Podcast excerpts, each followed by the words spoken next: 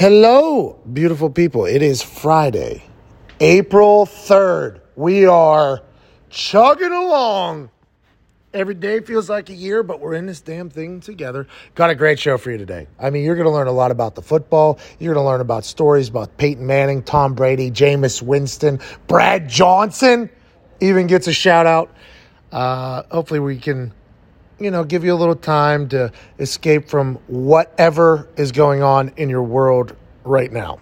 Tonight, when you pass out, if you don't fall asleep easy like me, for instance, there is a company out here that is creating something that puts you out like a light. Like a light. Like a light. CBDMD's CBD PM is a game changer for those who are a little restless at night. People say you can't put a good price on good night's sleep, but those people are wrong. CBDMD did it with CBDPM, and now they're doing it again with a brand new way to put you out like a light. Zito's taking his CBD PM home right now, and it's actually the CBD PM soft gels, which are a quick and convenient way to get the deeper sleep you deserve. These soft gels contain the same award winning formula as CBD PM, giving you all the CBD, melatonin, and chamomile you're used to in a powerful, pre measured capsule. And to make trying CBDMD for yourself even easier, they're offering listeners of this show 25% off your next order when you use the code McAfee at checkout. Once again, that's CBDMD.com, promo code McAfee, M C A F E E, for 25% off your purchase of superior CBD products from CBDMD. I'm not a good sleeper. That concoction that they put together of CBD and melatonin and chamomile is a game changer. Take it about 30 minutes before you want to pass out. Bingo, bango, gonzo. You're gone. Also, ow! Fuck! Damn it! Those are the screams I used to make when I would cut myself shaving before I knew about Manscaped. Thank you, Manscaped, for turning my loud shrieks and yells into multiple peaks. Men, start taking notes because Manscaped accidents are finally a thing of the past. No more cuts and nicks with the Manscaped Lawnmower 3.0. This is a third generation trimmer featuring advanced skin safe technology so you keep your bad boys nice and smooth down there. The Manscaped engineering team spent 18 months perfecting the greatest ball hair trimmer ever created and just released a new and improved Lawnmower 3.0. When I tell you this is premium, I mean premium. The battery will last up to 90 minutes so you can take a longer, more relaxed, more articulate shave. One of the coolest features is the LED light, which illuminates grooming areas for a closer and more precise trimming. Let's not forget about the changing or charging stand. Show your mower off loud and proud because this intelligently designed stand is a rapid charging dock powered by USB. People love the Lawnmower 3.0 just as much as I do. I'll tell you what, you'll get shaving, you'll start shaving your whole damn body. You're at home, might as well make that body look how it's supposed to look. When you trim the shrubs, the tree stands taller.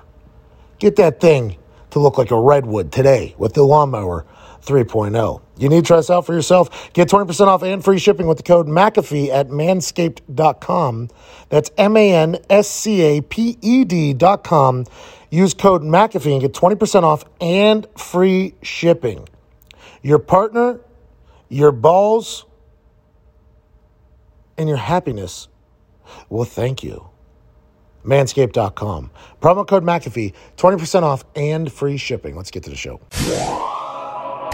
Being joined now by uh, one of the good guys of the NFL, a man that was a coach, has been coaching football. Let me get this Wikipedia right since 1979. 19. Wait till you see him, though. Wait till you see this guy. He looks like he's like 31. He does. He's incredible. Uh, the man is the quarterback coach for the Tampa Bay Buccaneers. He was with Peyton Manning in the Indianapolis Colts for, you know, almost a decade at this point. The guy's just a living legend. Everybody he talks to likes him. If you enjoyed my Red 18 story, he was the reason that I was invited on that golf trip. Ladies and gentlemen, Coach Clyde Christensen. Yeah, let's go, Clyde! Clyde! Good to see you. Coach, the boys are pumped to hear you talk. I've I, I've gave you glowing reviews because that's all that you deserve. I appreciate it, and uh, yeah, a decade and a half at Indy, great years, special years, and uh, and uh, I look at it that I coached you too. You were our emergency quarterback, so I, I list you as one of my accomplishments and extremely successful afterward. Ex- exactly right. Hey, Clyde. Peyton was too durable. You didn't get many. uh, let's talk about your time with the Indianapolis Colts and Peyton mm. Manning because uh, this is an intriguing time here now with you being a quarterback coach with Tampa with Tom Brady. You're getting a chance now to work with both sides of one of the best rivalries in the history of sports. What made Peyton Manning either so good or so hard to coach? Is it was he hard to coach and how good what made him so great? He was probably both. I think probably what made him hard to coach was why you loved coaching him and that's he made you a better coach. He was demanding. You know, you didn't you didn't walk into a meeting not prepared because that, that was the quickest way. You didn't he wanted to be coached. I think the misperception would be that these guys don't need coaching and don't want to be coached, just want to do it their own way. And and the great ones, the Andrew Lucks, him, the Brad Johnsons, the it looks like Brady's is cut from the same cloth. They, they want to be coached. They want meetings prepared. They want to they want to find out how do I get better. And uh, that mentality to me made him hard to coach because you you just every time I, I remember walking in with the red zone plan and you know he'd look at it maybe you changed the formation, kept some of the plays right, and he'd go, oh I I see you and Deb must have gone out to dinner last night. Just kept the same stuff. Didn't have time.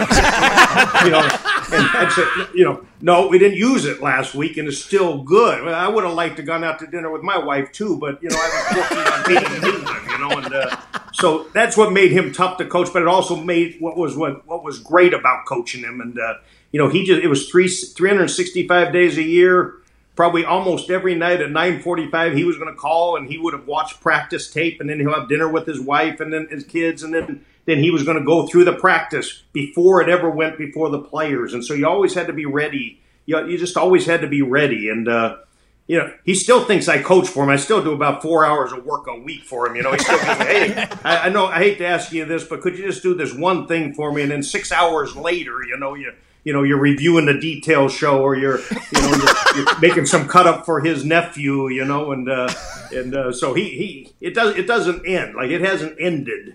So uh, he it, it is a lot of fun and it was uh he, he he was great. He was great to work with around for and uh, you know and and but just had a desire to be great had a desire to be great and wanted wanted to see how you could help him do that. Okay so last night they aired on NBC Sports legendary mm. game. It was when Peyton came back, right? I mean, yeah. that was yeah. the loudest Lucas Oil Stadium has ever been. I, in my eyes, that game. It was an electric environment. And there's an entire segment there where they spotlighted you in the lower left corner, and then all of Peyton's highlights from as a Colt, and then Reggie mm. Wayne in the lower right corner there about all that you guys accomplished. And then I think they even started talking about the offense he was running in Denver.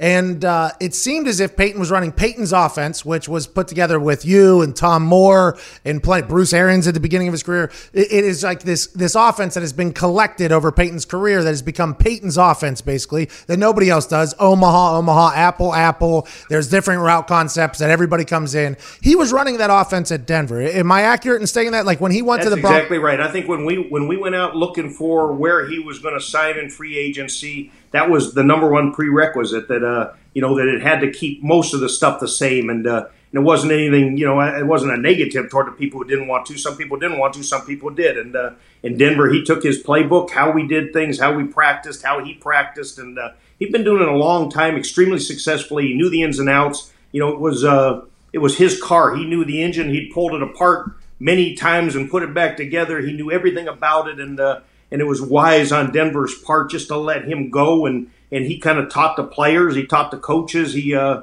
you know I ended up you know talking a lot with Adam Gase, who was the offensive coordinator at that time, and and they just they did a great job kind of integrating the thing. But it was really just Peyton and his playbook show up on the doorstep, and here's how we practice, here's how we do things, and and then they tweaked and uh, and they found some middle ground on it, and and uh, but it was his offense, and, and that was one of the huge advantages. Everyone talks about not developing quarterbacks nowadays, but a quarter these young quarterbacks have five offensive coordinators and three systems in the first five years, and the next thing you know, they get tagged a, a miss or a failure, and, uh, and and just don't give guys a chance to develop sometimes. And Peyton, Tom Brady, same offense, all those years, you get a chance to develop and get good at something, and uh, and I think that's part of our part of our issue that we just change staffs and offenses so fast that some of these young quarterbacks, it's difficult.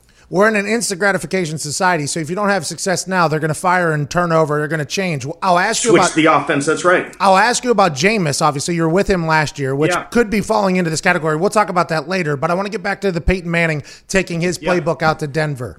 He had a lot of success at Denver. It seemed like that that place was able to uh, transition into the Peyton Manning style environment, culture, offense. He broke records there. He won Super Bowls there. Had a lot of success. Now. You're getting a guy that's been in the same offense for 20 years coming down to Tampa. Yeah. There's no OTAs, right? We're assuming there's going to be no OTAs. That's right. What are you guys doing with Tom? Are, is Tom going to have some influence on the offense? BA's offensive style obviously is its own thing. Is it going to be a meshing, a gelling, and how will you each other teach each other that? Like, how will that happen in this environment? Yeah, one of the things we did while we were in the process of evaluating was was BA just said, "Hey, that you know, rather than teaching 21 guys the New England offense, we're going to teach one guy our offense." So the foundation will be Bruce Arians' offense, and uh, and then what we think will happen, which happens with all these great ones, is, is Tom Brady will come in and make it better. He'll he'll see some things, he'll he'll tweak it, he'll have a few favorite things. I'm I'm now I just spent the morning watching his empty things, and you know you'll find what does he do well, what's he really comfortable with. So it'll be a mesh of the things, but the foundation, how you call formations, how you do things, will stay Coach Arians' offense, and that was part of part of the negotiation. Hey, that that was one of the things that was non-negotiable as far as the guys we were looking at. That we we weren't going to change the offense. We've been here one year. We just got this thing put in. You know, guys have just learned it, and uh, and and and so so Tom will, you know, and he's been he's been outstanding. He's, hey, just tell me what you want to do. That's that's been one of the really impressive things about it. Just tell me what you want to do. I'm going to learn it. We're going to do it, and I'll give you. If you want my ideas, I'll give them to you, which we obviously do what number doesn't matter to me you know and even you know just that that's what's been extremely impressive which for guys like me and you's hard you know that i had never met tom brady all those times we played him and uh, you know i came home and i, I, said you know like i think everyone's you know darth vader and wears black and he bound you know meet him and he's a nice guy and humble and Oh. you know was, uh, i'm having to reprogram my grandkids and kids you know they've all been taught to kind of hate anything new england so we're gonna have to watch our watch our tongue a little bit, not let anything slip out of there. But uh, you know, no, he's been ter- he has been tremendous as far as just just his attitude. He just wants to just give me a jersey. Doesn't matter what numbers on it. Give me some offense, and let's go try and win games. Whenever I mentioned your name for the first time, I think it was uh, last week or a couple weeks ago, and I said, if Tom Brady ends up at Tampa, let's assume that Peyton and Tom, whose friendship has budded, right? And they're golfing in Jim Nantz's backyard. I'm not sure there's too many people that can relate to each other better than Peyton and Tom. There's not a lot of people up in that rarefied air. I guess Tiger Woods is up there. There's other people that are up there. And I said, Clyde Christensen was this gem of a man that came into the Indianapolis Colts life, my life, and into Peyton Manning's life. I would assume whenever Tom was speaking about the places that he could end up at, he reached out to Peyton because Peyton had to experience this exact same thing. Now, great, and Peyton was cut. Tom was just kind of pushed out, but the by the Patriots. I mean, we have a Patriot fan in here, and it's unbelievable how quick he's turned on Tom. He's like your he's like your grandkids used to be now. All of a sudden, just as soon as he gets out. But I, I assume that Peyton. I don't know. Did you and Peyton talk about a potential relationship with Tom, or do you think Peyton just kind of said like, "Hey, these are a couple of guys I know there"? And did that conversation happen? Do you know of? Uh, you know what? The funny thing in free agency was I never talked to Tom. I didn't talk to him one time because it was illegal to do so, and uh, and uh, especially with New England, they keep a pretty close tap on those phones. So I, I- even I was scared to uh, to cheat, even in the in a, in a little bit, you know. And uh, had a picture of me having to destroy my phones or something out in the in the pool there or something. So I did not. I'd never met him. I'd never talked to him, and uh, but I, I do think you know I, I'd bounce stuff off Peyton, and I'm sure they talked, and uh, I think you know I think Tom had an interest in this place right from the get go for a lot of reasons, and uh, and it, it was uh, I really felt from the beginning that the thing was going to happen, and of course it was exciting for me just to get a chance to coach him and learn from him, and and uh, you know so yeah they. Those two guys, I think, have a unique relationship. I remember one year we always had, would have a project for Peyton, and here you go. Here's little known fact. So the first time I met him, I brought out a file and I started reading all the stuff about his offense. He goes, "H- h- "Where'd you get that?" I go, "You know." So Peyton, we would have a project. So one year, Peyton's project was, "Hey, bring Brady down to Chattanooga, sit on the lake, work out throw, exchange ideas. He's the one guy who really, at this point in his career, can understand what you go through. It was post thirty, and we had we had they had a little one on one down there where they'd throw all morning, lift weights, run, go hit the golf ball, come sit and just talk about everything from how do I handle the media to how do I handle bear defense. And, and I had all these pages of notes. I started reading them off and talk, talk about it, the Chattanooga. Yeah, oh yeah, of course I knew about you know, but how they kept the thing secret. No one ever heard about it. It was unbelievable. But we just and those two guys went hard for 48 hours and just exchanged ideas. But that's the level of respect, and that's how those guys approach things. And Tom said, I got to pull out those notes. I got so many things from Peyton too, but it was everything from how do I train now that maybe I'm not in my 20s anymore to how do we work one on ones? How do we set up drills? How do we handle double A gap walk ups? And all those things. It was it was an unbelievable thing that you, it was it was so secret that I had all those notes and you you're dying because you want to share it because it's so interesting and that it happened and you can't say anything to anybody. So you know but so i pulled those out. That was the first thing i said. I know a little bit more than you think you know than you think i know about you, you know and i had these whatever 12 pages of notes on everything he believed about everything you know and uh, and how they did things and uh, and so but those just the story to just show how those two guys think and how they're wired is is rare and uh, and really unique. The um the came out on that NFL uh, All 100 team, the 100 year team or whatever, the all time team. That Tom Brady, whenever he was named to the team, he came in. He spoke obviously with uh, Rich Eisen and Belichick, who won an Emmy for that.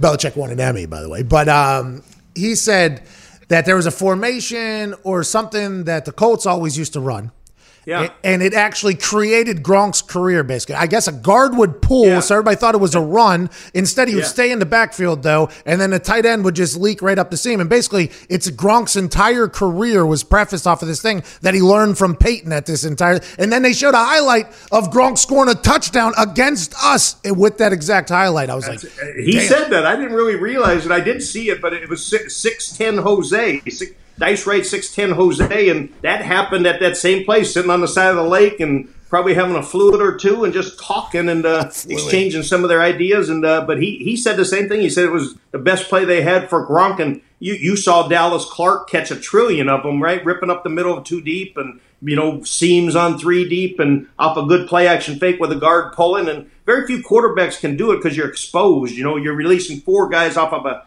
uh, turn your back play action fake and you know, you got to be pretty special to be able to turn your back, flip around, hit someone up the seam, and understand where all the defensive defensive players are. But uh, you know, obviously those two guys being the best in the business, you know, were able to do that. But at six ten dice rate six ten Jose, you know, so that yeah, they they got a lot of mileage out of the thing, as did we. Uh, so when Jason Light talked on Get Up about they think Tom Brady's arm is at a perfect arm for this Bruce Arians offense. And then there's stats that back that up. For passes 20 yards down the field or more in a tight window, he and Jameis had the highest QBR in the entire league, tied for the highest QBR in the league.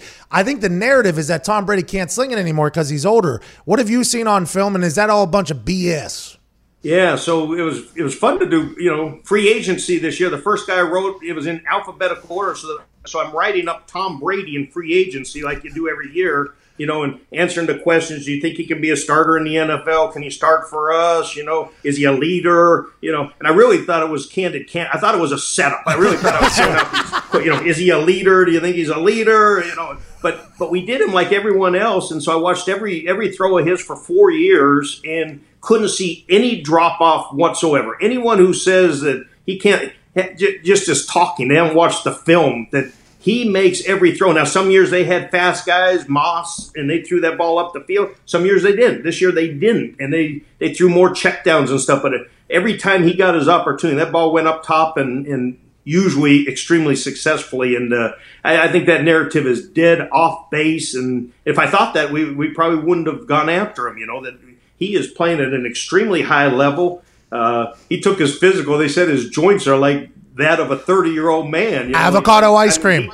He, he, takes care of himself. Yeah, unlike myself and you. You look like you maybe put on a few pounds since I saw you last. But I, I ate But- four thousand calories at McDonald's yesterday for a challenge. I, I'm in a bad spot right now, Coach. But you're I am too. I'm with you. That- that's why I'm glad I'm just the headshot here. But they, uh, yeah, but he, he, you know, he takes such great care of himself. But there is nothing on the film that shows that he's falling off accuracy wise, arm strength wise. Uh, you know, no one wants. Everyone says, "Well, he doesn't want to get hit." Well, yeah, I don't know the quarterback who really wants to get hit. He does. He has a elite clock like Peyton of he can assess how long he has to throw that thing to the hundredths of a second like nobody else. Like Peyton just just knew how long he could hold it, hold it as long as he could, and then he just let it go. And it might have to be a throwaway, it may be a, a great throw, but they just have such an elite clock. He has the same clock for, hey, I know that if we don't block the defensive end, I could hold that ball for 1.95 seconds before I have to throw it. And then if no one's open at that point, they do a great job throwing it away. They're hard to sack, and I think that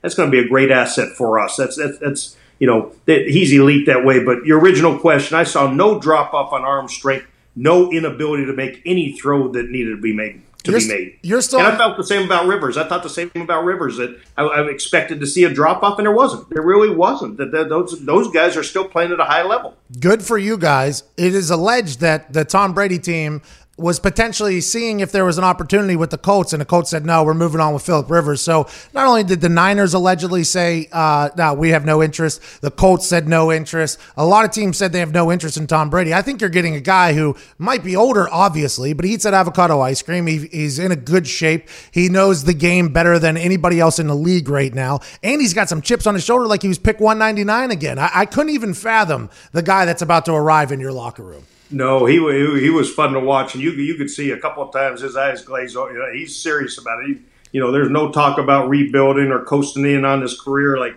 this sucker is going to come in here. It's going to be great for our city. It's going to be great for our building. That's the thing about you mentioned Peyton going to Denver, and and person after person has told me the same thing. When Peyton walked into Denver, the cafeteria, the equipment room, you've seen it, practices, coaches, head coaches, GMs. I've seen him call Mr. Irsay, you know, and say, hey, this isn't right. We got to get this fixed, you know, and, and so those guys just make everything better. And he's going to come in here and, and in a team oriented way, he's going to make every, he's going to raise everyone's level. I, I, I would say if you're, if you're a receiver and you saw we signed Tom Brady, you probably didn't skip your workout last couple weeks ago when we signed, right? That he just has that effect. It's going to have that effect on the whole on the whole bunch of them. First thing he asked for was everybody's phone number. You know that.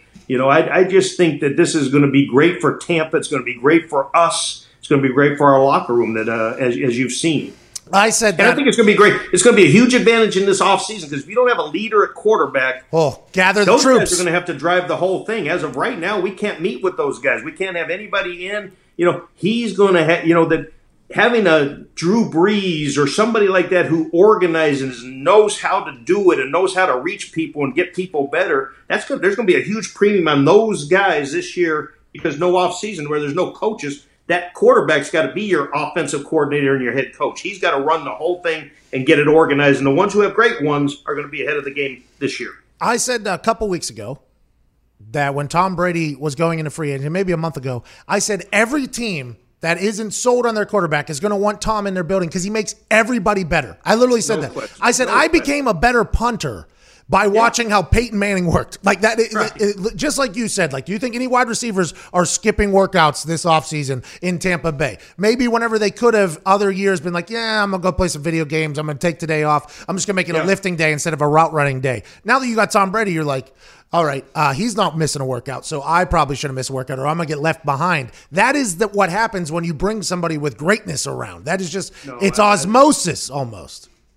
No question. I, I think you're exactly right, and and I see it already. I, I see it already. I got my little office set up in here, and uh, you watching uh, all New England's empty thing. You know, every, all coaches are sitting in their makeshift offices in their homes right now, and Zoom met Zoom meetings, and and everyone's. It's kind of a it's funny times, but he make he he he he does he may, he makes you want to be better. He, you know that you know, he's coming in here. Want how how do we get? You know, my challenge is how do we get Tom Brady better? How do we get him three percent better? You Good know, luck. I mean, how do we? That was always that was the fun thing. Like that that was has been the great thing for me is you know you have you have Peyton who's kind of just rolling, up, starting to roll on his career, and then you know, and then all of a sudden then it's Andrew who's you know fresh and a rookie, and now this guy, you know, this guy who has 20 seasons under his belt already, and you know, hey, but it's still the same challenge for a coach. How do I get him better? You know, how do there's a how do we get you know, you led the league in red zone offense for five. How do we get better in the red zone? Like those are the challenges, and that's one of the fun things about coaching this position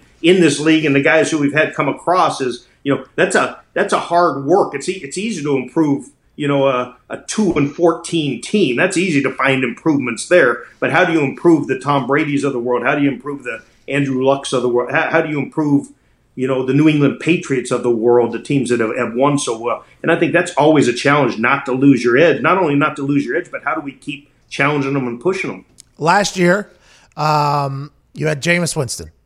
Jameis, incredibly talented player. Now, Bruce Arians said in an interview, he said, This is a very wild offseason, basically. We would have re signed Jameis if Tom Brady wasn't available. I mean, Tom Brady is the guy, basically, is what Arians. He said, and also Teddy Bridgewater was also a free agent. So there was a decision that was going to have to be made there. And then Jameis Winston. Everybody talks about how Jameis threw 30 interceptions last year. And then that's why no franchise is willing to give him this long term deal because you can't win games sustainably in the NFL if you turn over the ball and everybody's scared. But what your point was in the very beginning of this thing is if you have a new offensive coordinator every year and you don't get comfortable, how do you ever find that time to get comfortable? Do you think Jameis will find a place, get comfortable, and become an elite quarterback in this league? Or do you think it's going to be difficult at this I point? Do. I do. I think he's going to become an elite quarterback. He works. Uh, he, he was a.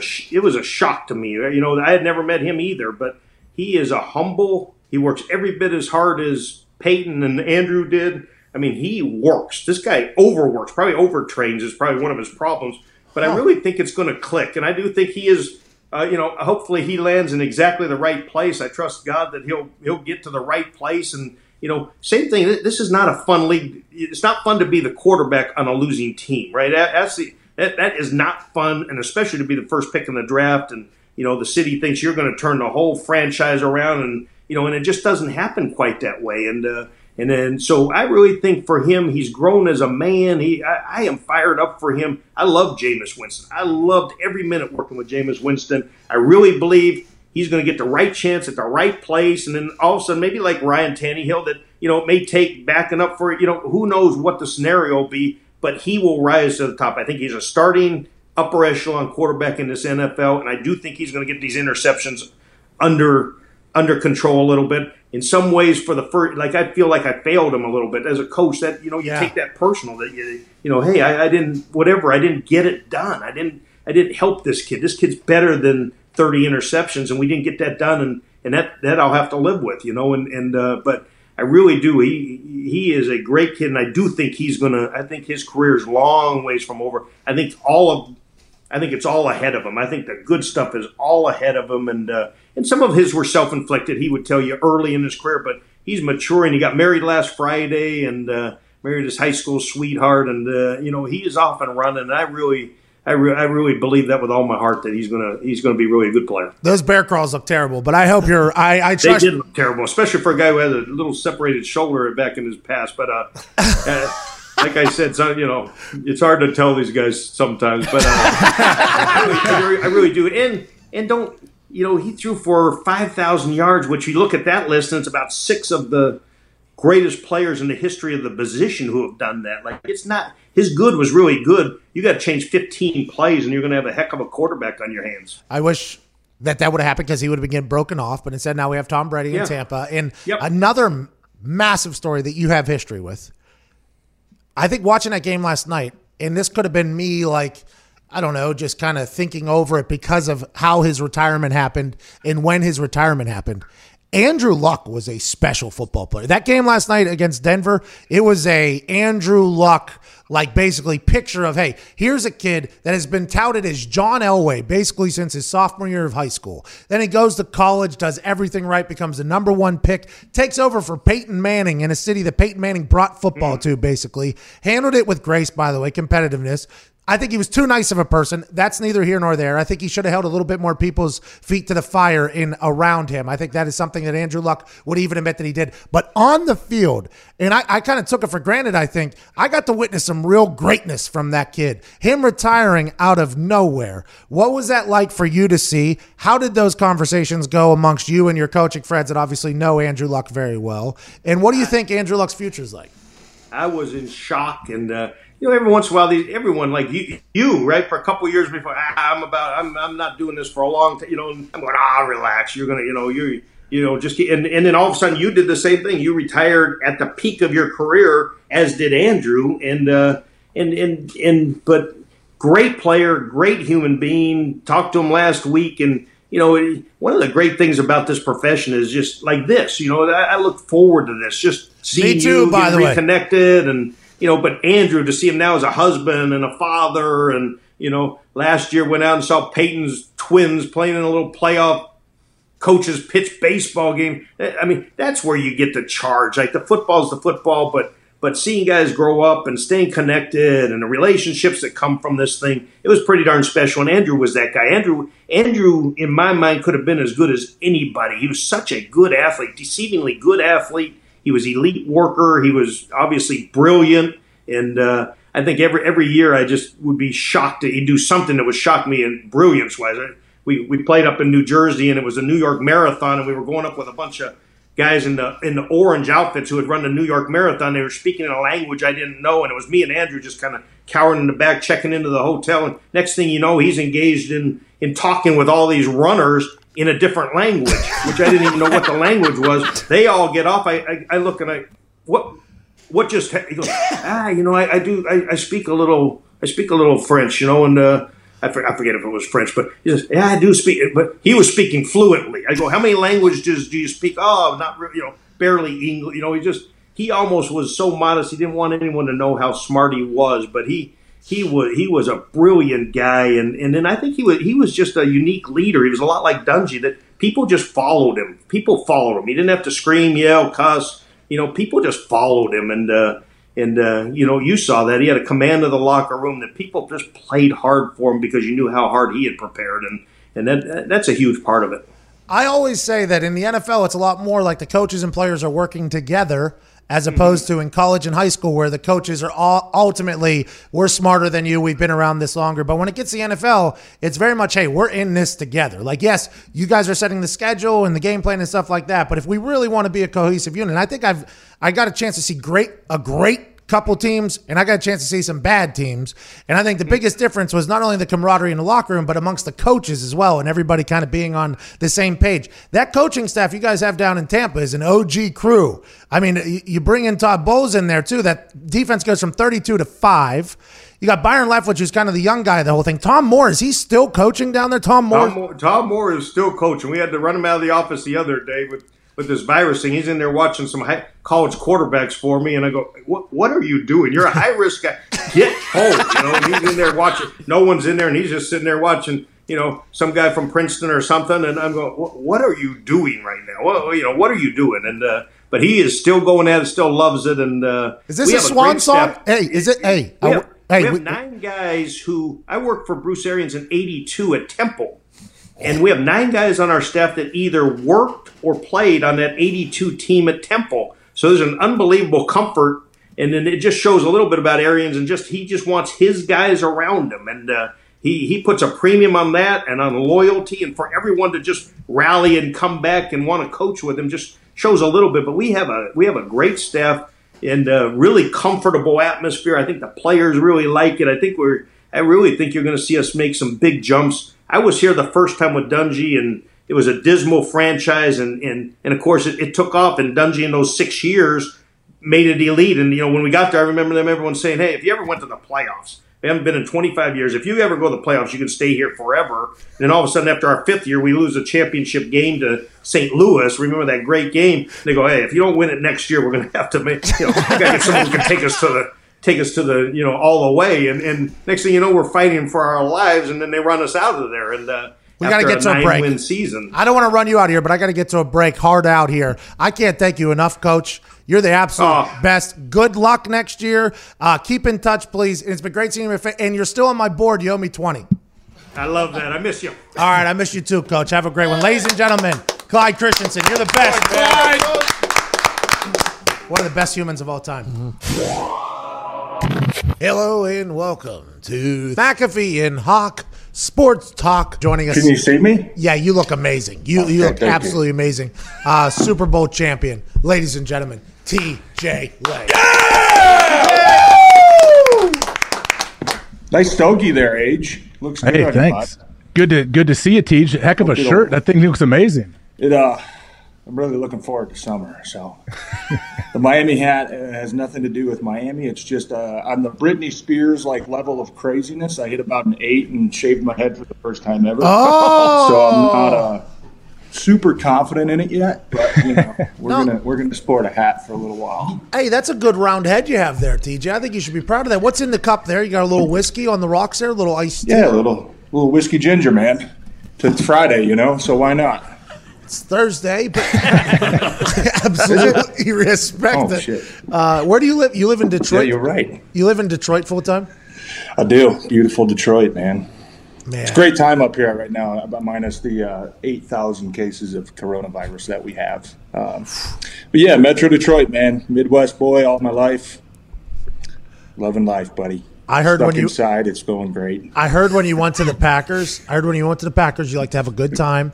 Then, Hmm, then uh, from a friend of mine, I I heard you like to have a good time. You're like a third round draft pick to the Packers, and Fourth. fourth round draft pick to the Packers. You like to party a little bit, okay? Like throw back some tall boys with the boys.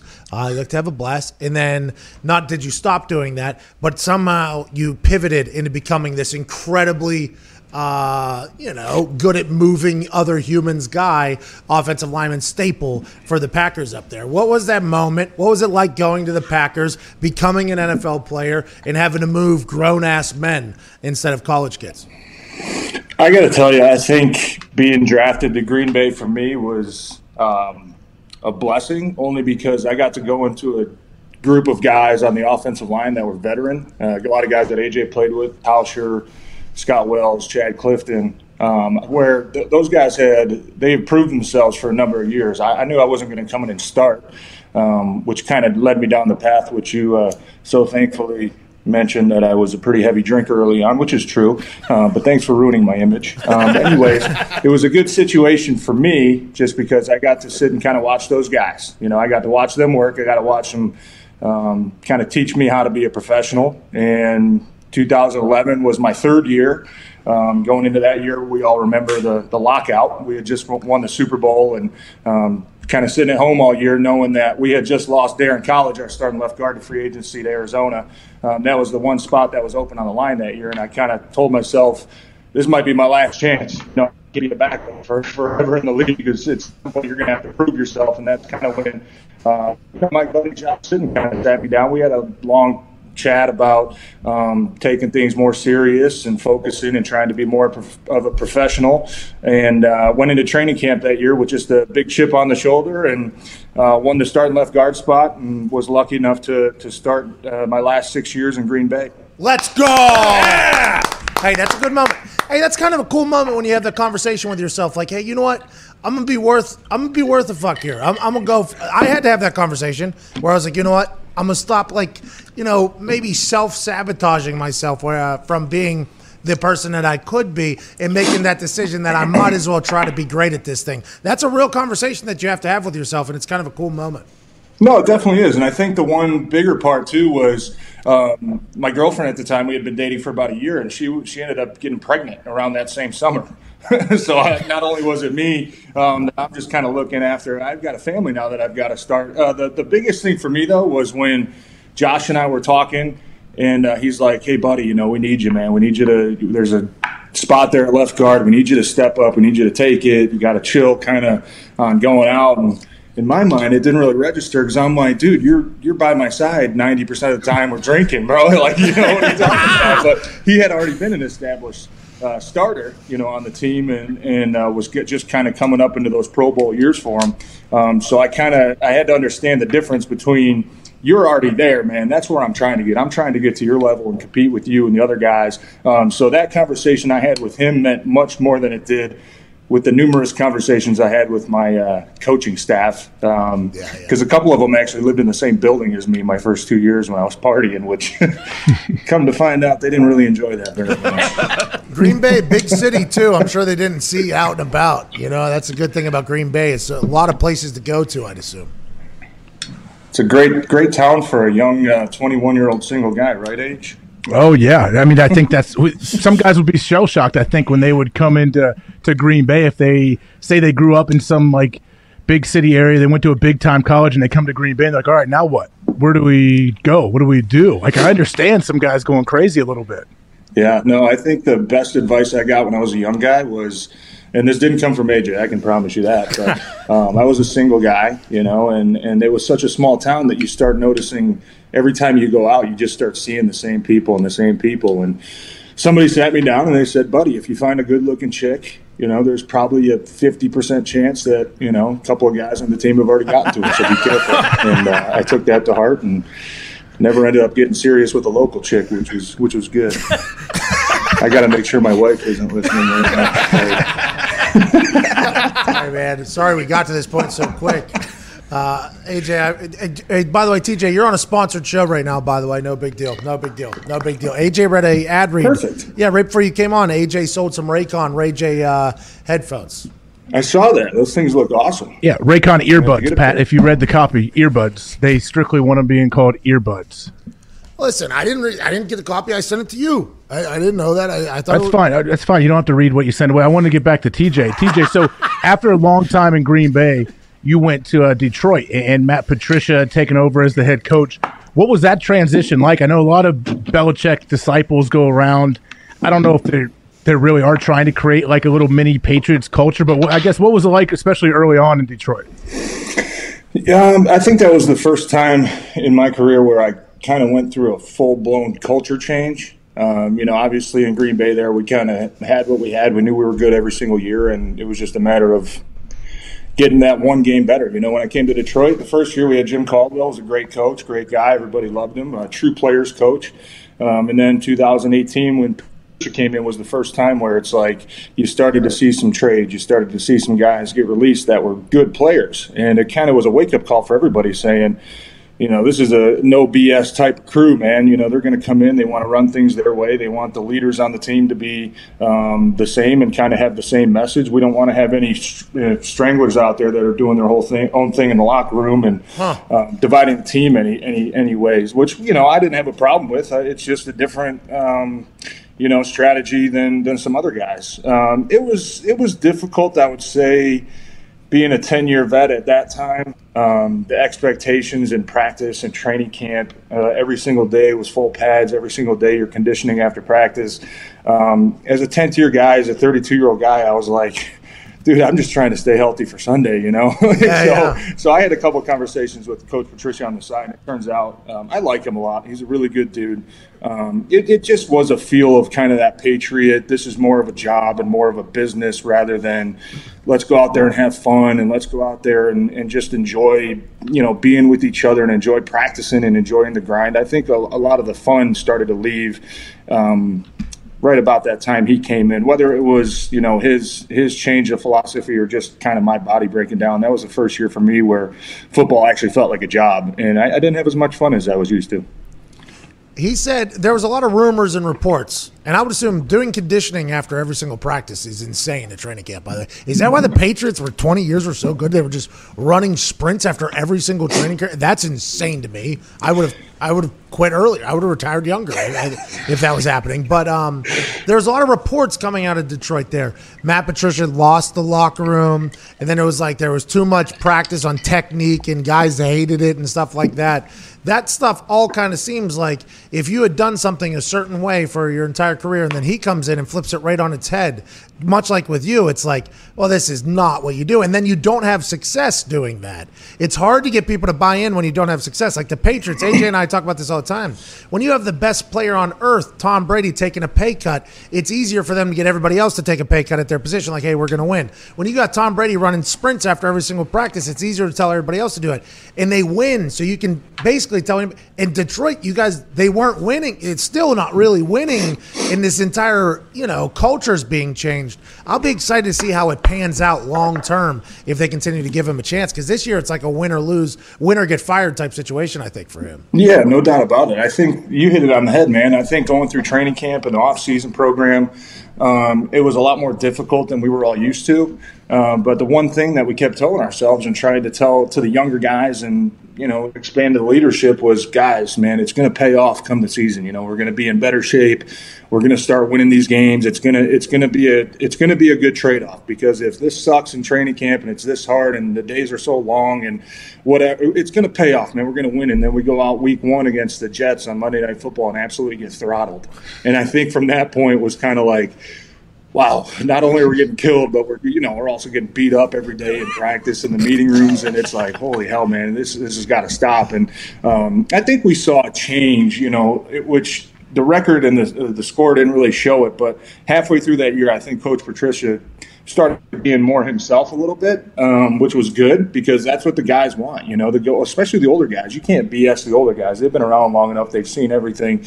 Guys respect you the most when you're just yourself. You know, and you're just uh, you're just a good guy to be around. And I saw a change in the team where we didn't really start winning, you know, a whole lot more games, but the guys started buying in, man, and the guys were starting to lay it out on the line. And the one thing that I would always ask guys on the opposing team after we played um, you know, you chat a little bit, you BS a little bit, and they'd say, "Man, you guys are a tough team. You guys are a tough team."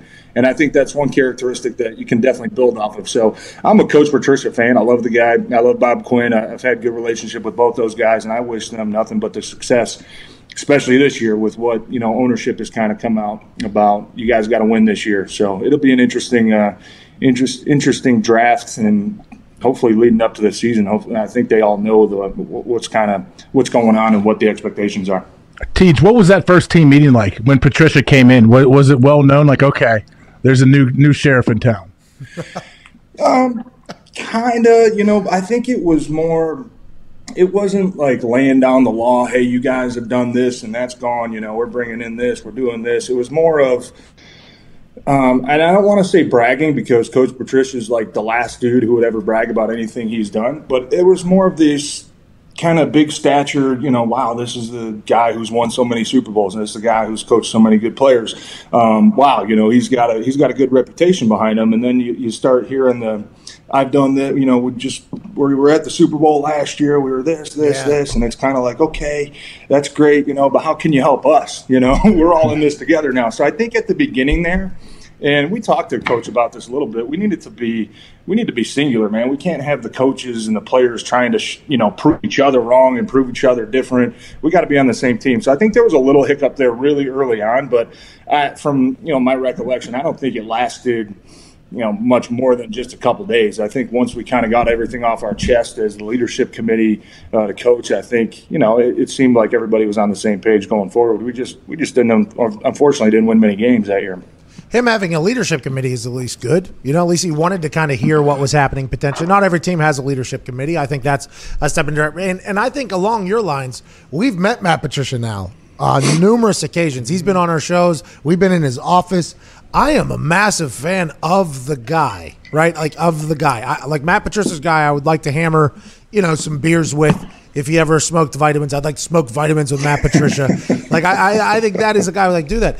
It just it seems like these Patriot coaches, whenever they leave for whatever reason, Belichick's coaching tree is not a very successful one. I mean, it's just it's how because Bill O'Brien successful, right? He's got his team to the playoffs last year, but uh, but I mean now we're trading away DeAndre Hopkins for a second round pick in a laundry basket. So I mean, there's, there's a lot of things, but it is it's hard. I, I think it's a lot harder than people imagine to come in and change a culture overnight and then just expect people to buy in if you have no resume though of proving success with that. So I hope they have success. Let's move forward back or let's go back to the Green Bay Packers. You won a Super Bowl at Green Bay, yeah? I did, yeah. 2011 was my second year. Um, I wasn't a starter at the time, so I kind of rode the backs of AJ and Clay and uh, Aaron Rodgers and those guys. Hey, that's what punters. hey, that's literally what punters do their entire career. So don't you're not, you're not rubbing anything off. At that time at Green Bay with Aaron, that dude has such an interesting reputation with people. He's the most talented quarterback probably to ever come into the NFL. Now, granted, Patrick Mahomes is another Aaron Rodgers. I mean, Aaron was doing a lot of stuff that Patrick Mahomes is doing, but it just wasn't as grand because social media wasn't as huge whenever Aaron got in. I mean, it was just mm-hmm. Aaron is an incredibly talented person. What was he like to be around? How did he help you become a better player? And what is the misconception that people don't understand about Aaron Rodgers, you think?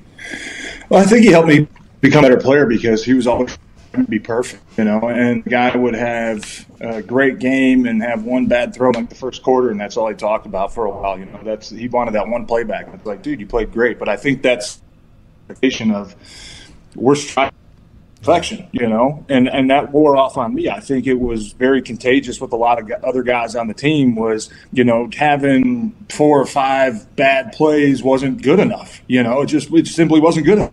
That's going to be the one about. So I think for me, that was always my biggest fear playing with guys like Aaron and AJ and the older guys who were so good was I didn't want to let these guys down. You know, I wasn't afraid because I'm going against freaks and Suh and Justin Smith and just these animals across from me. I know I'm going to have a couple bad plays, but if I can consistently you know, win the battles for the majority of the game, I'm that, that's a good game for me, man. I'm going to strive to be perfect. And although I think everybody understands it's never going to happen, if you strive for it, at least you're going to find that bit of consistency, um, which is definitely a lesson that I learned from Aaron and a bunch of other vets we had on the on those teams. Um, misconception about him, I think he's just a private guy. You know, I just it doesn't seem like he's really comfortable with the whole I'm not going to say not comfortable, but he would. I think he would rather choose to live his life kind of by his own and not, you know, kind of be in the spotlight 24 seven, which unfortunately comes with the territory of being a superstar NFL quarterback.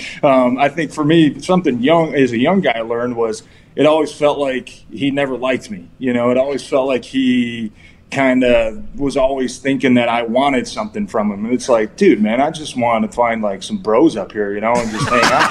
um, I think he's just that type of guy. And honestly, I think uh, playing with Matthew Stafford for two years was kind of the same guy. He, he wants to kind of just live his life and um, is sort of you know, doesn't really relish that opportunity to be in the spotlight 24 7. So I think with Aaron, I mean, he's a guy where, you know, you could go two months without talking to him and then for the next two days, you're just you know calling back and forth, texting back and forth. I think uh, it just kind of comes with the territory. But he's a guy. I think he definitely cares about um, all of his teammates, and he he seems like he's going to be definitely a friend for life. What about Mike McCarthy? You, you, played for Mike, obviously, and now he went down to Dallas. I guess what kind of coach would you just like? How would you describe Coach McCarthy other than his strong Pittsburgh roots. And, and Pat is a Pittsburgh guy and, and loves every, he loves being a Yinzer. Coach McCarthy loves the same. Do you think he has the similar success down in Dallas? I think he does only because uh, Just not fucking only because house that one, drink. I mean, slaughterhouse yeah. that drink how right you, there. How do you know Mike McCarthy's from Pittsburgh? Because he tells you. hey, that's why. You know, Jeez. Um, I loved Mike. I think he's gonna. I think he's set up set up for success in Dallas. Um, he's got a veteran group down there, especially on the offensive side of the ball. With, I mean, who knows? We'll see what happens with Dak. But um, the one thing about Mike that I always really loved about him was he was he was an O line guy. I mean, he was an offensive line, defensive line guy. You know, if we were going up to him um, third week of training camp saying, Mike, the guys are grumbling, man. They're you know they're a little sore. Can we take the pads off today? Okay, sure. Let's put the pads on for individual, and you know we'll take them off for team drills. Just little stuff like that, just to let you know that he cares about you. You know, I think I liked Mike a lot. Um, I think his strongest assets uh, were definitely he gets he can get the team fired up. You know, I, I think he, really? he's, he's a guy when he sits there in teams team meetings the night before games um, I used to tell him, you should do these speeches like 20 minutes before the game, man, because now I'm all fired up. I got to go sleep. I'm going to have a hard time sleeping because I'm all jacked up. I'm ready to go right now. Is this where you AJ know? got it from? Is this is it AJ? Is, is this where you got your motivational speeches from? Yeah, so teach something you, you don't know that happens on the show. Pat tries to get me to give like an inspirational speech at the end of every show, and it's garbage, and it doesn't. TJ, you know me well enough. That's not my thing. And Pat tries to shoehorn it in and make it happen. But also, was it was it his message or was it Coach McCarthy's mock turtlenecks that he wore under his sport coat that got you yeah, the mock turtlenecks mixed in with like a little newspaper boy hat definitely, yes. definitely added a little bit of motivation there. I think the one big thing is um, you can tell when people are, are faking passion you oh, know, yeah, you yeah. can tell when somebody's BS in their message, and it's you know, you just it, it doesn't come off right. He's not. He wasn't scared to get emotional either, TJ. No, I think that's what wasn't. made it real, and we got excited when that happened. Exactly. That was the biggest thing is that his face would just get beat red. You know, he'd start tearing up when he was talking about stories or trying to get the guys going. And anytime that happens to me, I'm an Irishman. I, I'm, a, I'm a little softy, you know. When another man's crying, I start crying yeah. too. I mean, that's just how it goes. So Mike, Mike, I think that's his best best asset that he brings as a head coach is is getting the guys to play for him, making them want to not let him down on Sundays. I, I think that's that that's a huge factor in what NFL coaches have to do now because on the other side like kind of what we went with Patricia for a little bit was we wanted to go perform at a high level so he wasn't bitching at us. You know, with Mike it was kind of we want to go perform at a high level because man, he, this guy's passionate. You know, we want to we want to win this thing for him. So the night before, he's giving speeches where he's like crying, like, "Hey, like, hey, these guys are supposed to beat you by 40 like that type of stuff is it like one for the gipper or, or what are the type of speeches that old mike uh, mccarthy yinzer's giving out there well teach it usually had to do the there was always multiple streets named in the neighborhood he grew up in Pittsburgh, and it was usually telling some story from his childhood with his dad driving dump trucks. There's all kinds of famous Mike McCarthy we Saturday night go, stories. we used to go down to the it, strip. It really affected. Yeah, he'd talk about all the streets, his dad's bar down the road, like all of it. It was amazing. Yeah, he would find a way to uh, talk about boar hunting down in Texas and somehow relate it to like what we're supposed to do against the Vikings the next day, which didn't really make a lot of sense when you kind of explain it afterwards. But during the moment, during that five minutes, you're just like ready to run through a wall for the guy. You, you think know? you think those stories are potentially what's holding up the Dallas Cowboys and Dak Prescott's deal? Could be. Could be. I don't think Jason Garrett was the type of guy that really did a whole lot of boar hunting or ever visited Pittsburgh. A lot of clapping out of that guy. Um, I was going to say, Matty Stafford was so cool. I got a chance to meet him. I'd never met him before. I met him at a, a wedding this past off uh, off season. It was an Illuminati wedding. I mean, the people that were there were super high end people. We were not supposed to be there. Who, whose wedding? Coonan. It was uh, my agent's wedding, and I don't know how Foxy and I ended up there. We were there. We were not supposed to be. Shouldn't there. have been. Should not have been. I mean, it was. It was. I mean, there. It was really. Everybody's very nice, but it was way above our standards. Matty Stafford was there though. Got a chance to meet him. Cool guy one of the coolest dudes I've ever encountered. I think he can sling that thing too. You think that his career's been wasted in Detroit? T.J. Lang from Detroit, Michigan. I wouldn't say wasted yet, only because I feel like he's got a long, long ways to go. Yeah. You know, if if uh, hey, we got a big Lions fan back here, TJ. One of your biggest, one of the biggest Lions fans potentially in existence is in the in the back uh, window there. So these positive things are, and he loves Matty. I needed that, TJ. I really I'm aware, buddy. I appreciate. Hey, one day will be our year. Okay? Someday. That's why we're still here. Someday. but going back to your question, I, I think uh, you know in the next three, four, five years, who knows, man? If they can get over a hump and he can um, hoist the trophy over his head, you know, at 35, 36 years old, his career definitely would have been wasted. I think the, the, the type of things that he's gone through in Detroit, from the you know devastating playoff losses to an 0 16 season. I mean, it's just been every end of the spectrum you can possibly have. And for the guy to still want to be here and want to be in Detroit and want to win for this city, I think says a lot about his character. And like you said, I mean, he's one of the most, he's one of the coolest dudes I've ever met. Um, you know, different guy from a star quarterback type of level. Almost seems like a Cali surf bro type of guy. He's know, one of us. Attitude that's just like whatever, he, man. Let's do it. yeah, know, he's a cool dude. He really is. He's one of us. I always refer to people as like uh, he's one of us. Like he's like uh, he is. There's no doubt. there's people that aren't that are very successful. Like for instance, I don't think Tom Brady's one of us, right? Like that guy eats avocado ice cream. No way. So whenever I say like he's one of us, it's like uh, like yeah, I, I, think he would fit in very well on this show. I think he would do very well on this show. 100. percent I agree with you. I'm rooting for the guy, man. Just being able to play with him for a short two seasons Um, wish I could have played with him longer, you know, but the body broke down. But he, he's just uh, such a fearless guy, man. You see the, the the, the pain that he plays through, the injuries that he plays through. Um, they're kind of, they're inspirational, man, and it wears off on the rest of the team. It kind of sets that pain management level, saying, you know, crap, man, I got a sprained ankle. Stafford's over there with broken bones in his back, and he's still out there playing. Man, I got, I got to get my ass out there. You know, I think that's contagious to a team, and definitely sets a good example. So, I'll always be a lifetime Stafford fan, man. He's he's one of the best guys and best teammates you could possibly ask for. So, what do you think it takes though for Detroit? I know there's plenty of uh, of rumors out there that it's a a win or or get fired for this staff. Like, how many wins is that? What does it look like? I don't know. I mean, from everything I've heard, it's you know I think the ownership right now is expecting playoffs. You know, whether that's I don't know. There's been some years where you get in the playoffs at eight and eight. There's some years it takes 11 wins to get in. So um, I think if they get to nine or 10 wins and show a lot of obviously drastic improvement, that they can show management that they're going in the right way. And I think that would be a good starting point. I think another six, seven win season um, might be just enough you know, from ownership. They might want to bring somebody else in because when you have you know three years, I think that's kind of the, where everybody wants those immediate results right now. But three years is you know kind of getting up there a long time in the NFL. So I'm rooting for them, man. I think they can get over the hump just because you look at what they did last year was one of the weirdest years I've ever seen out of an NFL team where they've had a lead in almost every single game and yet they lost you know, 12 of them and tied one. so devastating. Like such a heartbreaking season. Every week it was like, Foxy's, we're going to do it. We're going to do it. and then they did, they just, they did, they didn't, they didn't no. do it. David it Blough. Drew Blough. It's every Drew year Blough. though. Like I'm used to this. Yeah. David Blough? David Blough, yeah. Drew Blough. Drew Blough. I asked Matt uh, Patricia right to his face uh, if he was planning on starting Drew Blough or something like that. Drew Blough. Drew Blough. and he was like, that's not his name. Or like, that's, well, at least uh, you know. Was, I'm happy He know. was fuming inside, I can promise you that. Oh, God. Blough put on a show, though. Blough put on a show. Uh, TJ, some of my favorite things about you have been what you've been doing on Twitter.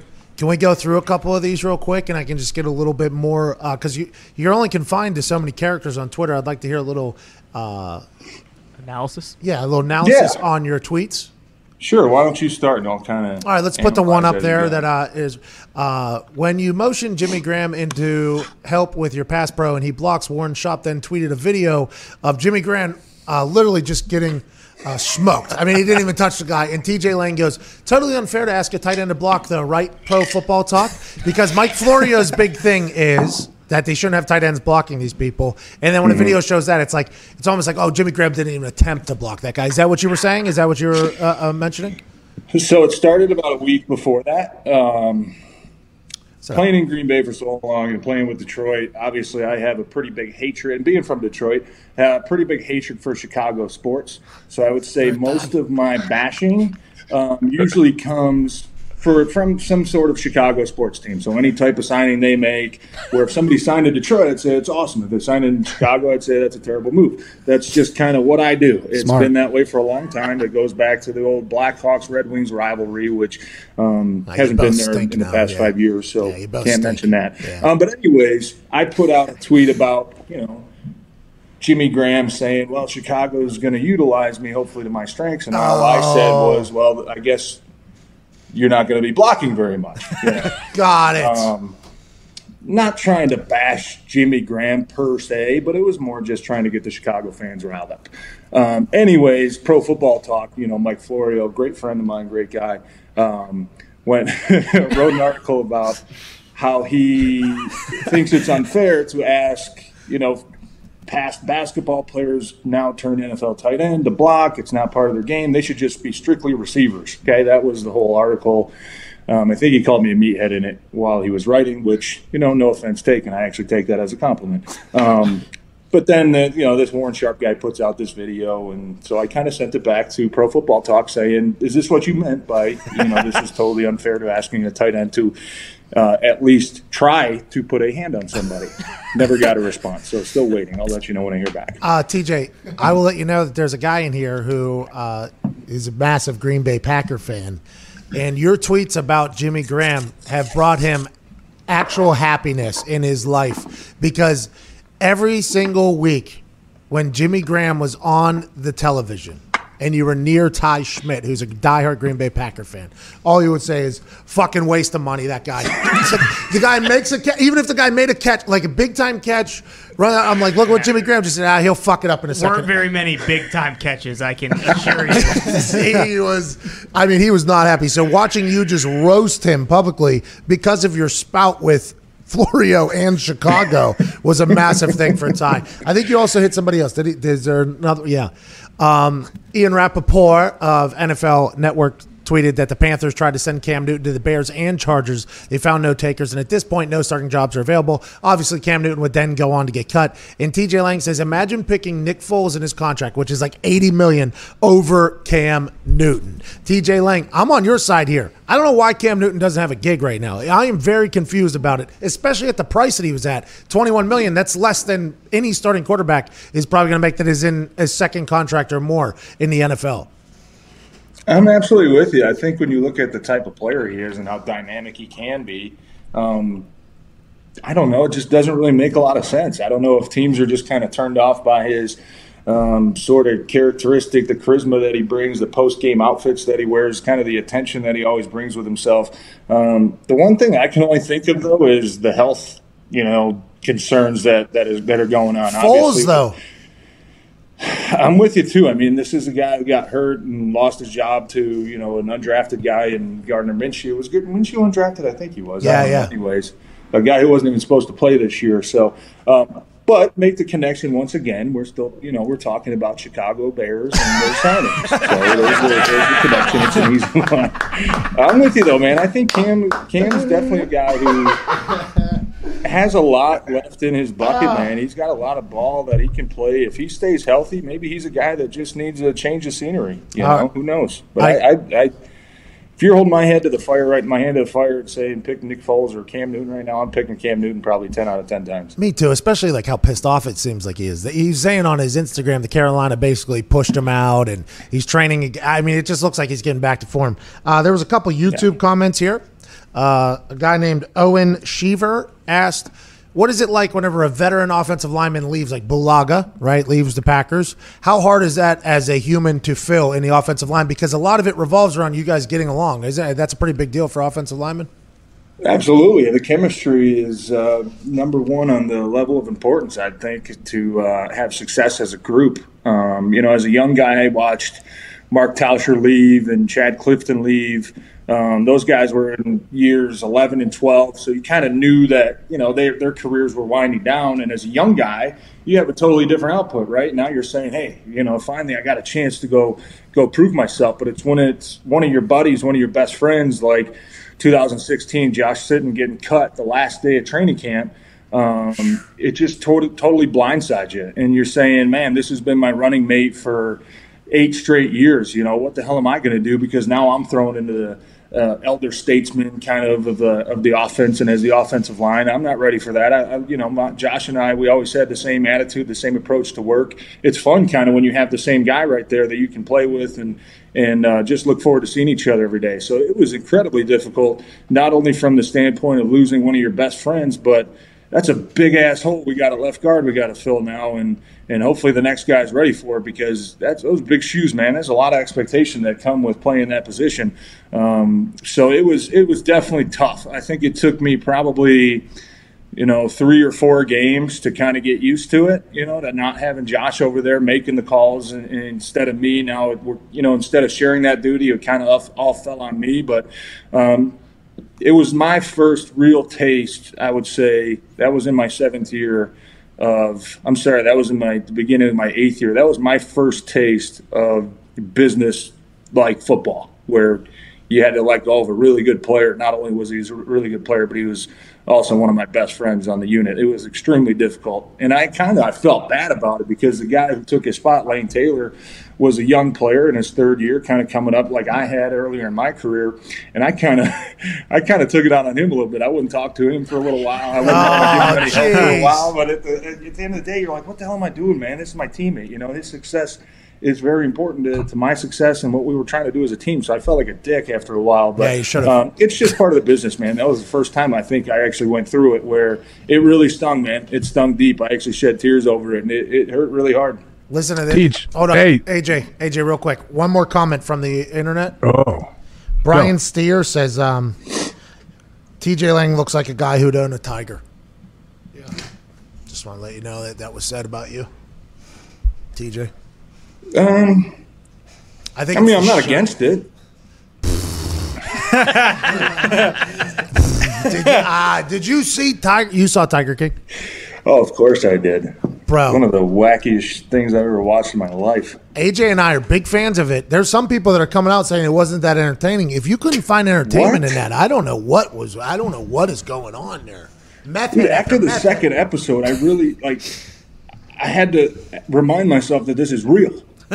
There's like so many different plots, and it's just going all these different ways. Like I'm like, this is. There's no way this isn't made up. It was absolutely insane. It was one of my favorite documentaries I've watched outside of the. Uh, bingo. what was the other one? The cat killer one that kind of had the same vibe. Like, this is what you think it's going to be. Then bam! Like, holy shit! What the hell was that? You Don't know, fuck it with was cats. just totally crazy. Oh, Yeah, that every great. single second of it was exhilarating. Agreed. Carole Baskin definitely killed her old ex-husband. by the way. Have you heard the cuck come out? The cuck Howard Baskin came out, or Caskin Baskin. He came out and he did a ten minute like telling everybody to stop blaming Carole for the death of Don in 1997 and how malicious it was. Uh, the whole documentary was. I'm sorry, AJ, that's on me. well, no. My last thing, uh, pivoting off of that, didn't you see uh, recently? Didn't the cops open up the investigation again for the disappearance of her first husband? yeah, just yesterday I think I saw. What do you think? What do you think? You think they take her down? Oh man, I don't know. She's kind of scary. I don't know if I'd want to mess with her. Very But, scary. You know, Very, very honestly, scary. Bingo. Actually, rewatching the documentary now for the second time, um, you kind of pick up on some things that you missed the first All time. seven parts? All seven? All seven, dude. Well, because I watched it by myself to start with, because Mm-hmm. it's easier for me to take my computer into the bathroom when I'm doing business and just watch it, knock out an episode. Uh, but now my wife wants to watch it because all the girls, your wife included, are talking. It's a talking about it. fifty-five minute dump there. Bro, hemorrhoids. You're gonna have hemorrhoids. You can't be doing that. that those That's things. probably that's probably my medium medium dump time. I would say 55 minutes. Um, had some long ones, had some short ones. But it's my office, man. It's where I go to work. It's where I read the news. You know. had some I actually, but rewatching it the second time, you kind of pick up on some things, and I think Carole definitely had something to do with it. But her dad kind of seemed like the guy who might have actually done the dirty work because it was always oh Carole and her dad. Her dad hated Don. Her dad hated this. Her dad, after Don was gone, hung up a poster about you know we'll never speak his name again in this house. I mean, just a lot of crazy shit that you pick up the second time watching it through. So. Um, my biggest thing, my question I put out actually last week on Twitter was Carole was saying, "Oh, Don was telling me he's getting up really, really early and he's flying somewhere. You know, he's he's just he's taking off for the day." Well, if you knew he was getting up really early and traveling, why would you report him missing the very next morning? Hmm. You know, that was my biggest question. And I, went, I took a oh. couple criminal criminology classes in, in school, so I kind of start brain starts working a little bit. I watch live PD and Dateline. I got questions too. Dude, I got a lot of questions, but listen, man. If like if if your friend says says, "Hey, I'm leaving tomorrow. I'm gonna be gone for a while," would you report him missing the next day? No, you think he just he just left. He just got on his plane. He left. That's what he told me he's doing. He's gone. Well, and I wouldn't write. That's fishy. and I wouldn't write in the will upon his disappearance. Bingo, Bingo. bingo. Bingo. Hey Pat, how you feeling today? By the way, I watched the show a little bit. You're actually looking better than I thought you were going to. You know, I, I'm a dumper. I, I don't do the 55 minuters. I do do a 10, 15. Every once in a while, can't feel my feet. But usually, if food comes in, it's coming out. Now, not in a rapid fashion because I have put on some pounds. I'm trying to lose them. But I, I think most of the McDonald's got out of me. I was aching though. Oh, no, I don't. I still don't know why. My body was just like achy. I couldn't really fall asleep. I, it was. T- I think it's the sodium and probably my clogged arteries. well, I can tell you, uh, you don't have any kids yet, right? No, no. Yeah. Wait till you have kids. Those long dumps will start stacking up pretty quick. I'm going golfing. That's why. That's why golf is so long. That, I honestly believe that was the case. They're like, uh, "What's a game we can just make seven hours fucking seven hours? I don't know how people do it. I'm with you on that. Hey, I agreed with you. One thing you said yesterday was uh, how great the quarter pounder is. Oh, it's the best. Oh my god, it is. I got to tell you, whatever they changed in that recipe, I don't know how long it was ago. It doesn't seem like that long. Maybe in the past year. Yeah. that is the best burger that I've had in probably the past six months. It is. It's Oh, so you've legit. had better burgers than that, though? I mean, I have, but not at the convenience. I mean, the best burger I have True. is probably a 45 minute drive. You know, I could go two minutes down the road and pick up a quarter pounder and be absolutely delightful. That's Detroit, though. You know, that's why place. It's true. We have some great restaurants here. I don't want to be bashing Detroit restaurants. I just kind of live out in the boonies where I'm not really close to any of them. What is it, Greek Town or something like that? They got a. cas- Jeez, AJ. Did you see? He just disappeared. He just came out of like a, a cloud over there. Uh, it was a Greek Town in Detroit or something like that. There's a casino and everything like that. Yeah, Greektown is a cool little place right downtown there, not far from the uh, Great you know time. three stadiums we got down there. Got a bunch of good little Greek restaurants, Greektown Casino. Yeah, we've got three casinos downtown, which is uh, you know I'm not really a blackjack type guy. I'm more of a minus three type of guy over the 48. But um, they just did just open up the sports book down there, which uh, inconveniently now nobody can go to. But I will probably spend a little bit more time down there. It's a great part of town. TJ, last thing for me. Does Tom Brady and the Bucs win the Super Bowl this year? No, I What? don't think they win the Super Bowl. I think they get better. I think they were um, How much better? way better, all the way better. They might go undefeated. Really? I don't know. I kind of, you know, rewatching some of the games from last year, the playoffs. You watch Tom Brady in the game against Tennessee. He did not look good, man. Like just Oh, like malarkey. I don't know. I mean, Pat, I know you're you, you're on the Tom Brady train, and you still Hard. think he's a good deep ball thrower. I, I just, Hard. I can kind of see it, you know. Tommy! I kind of it kind of reminds me of Peyton Manning at the end of his career, where you know he kind of lost the spot to Brock Osweiler a little bit there, came back, obviously won the Super Bowl. But you watch some of the balls that he used to throw was just struggling on, you know, and it didn't look the same. I think what he will bring to that team, obviously, is.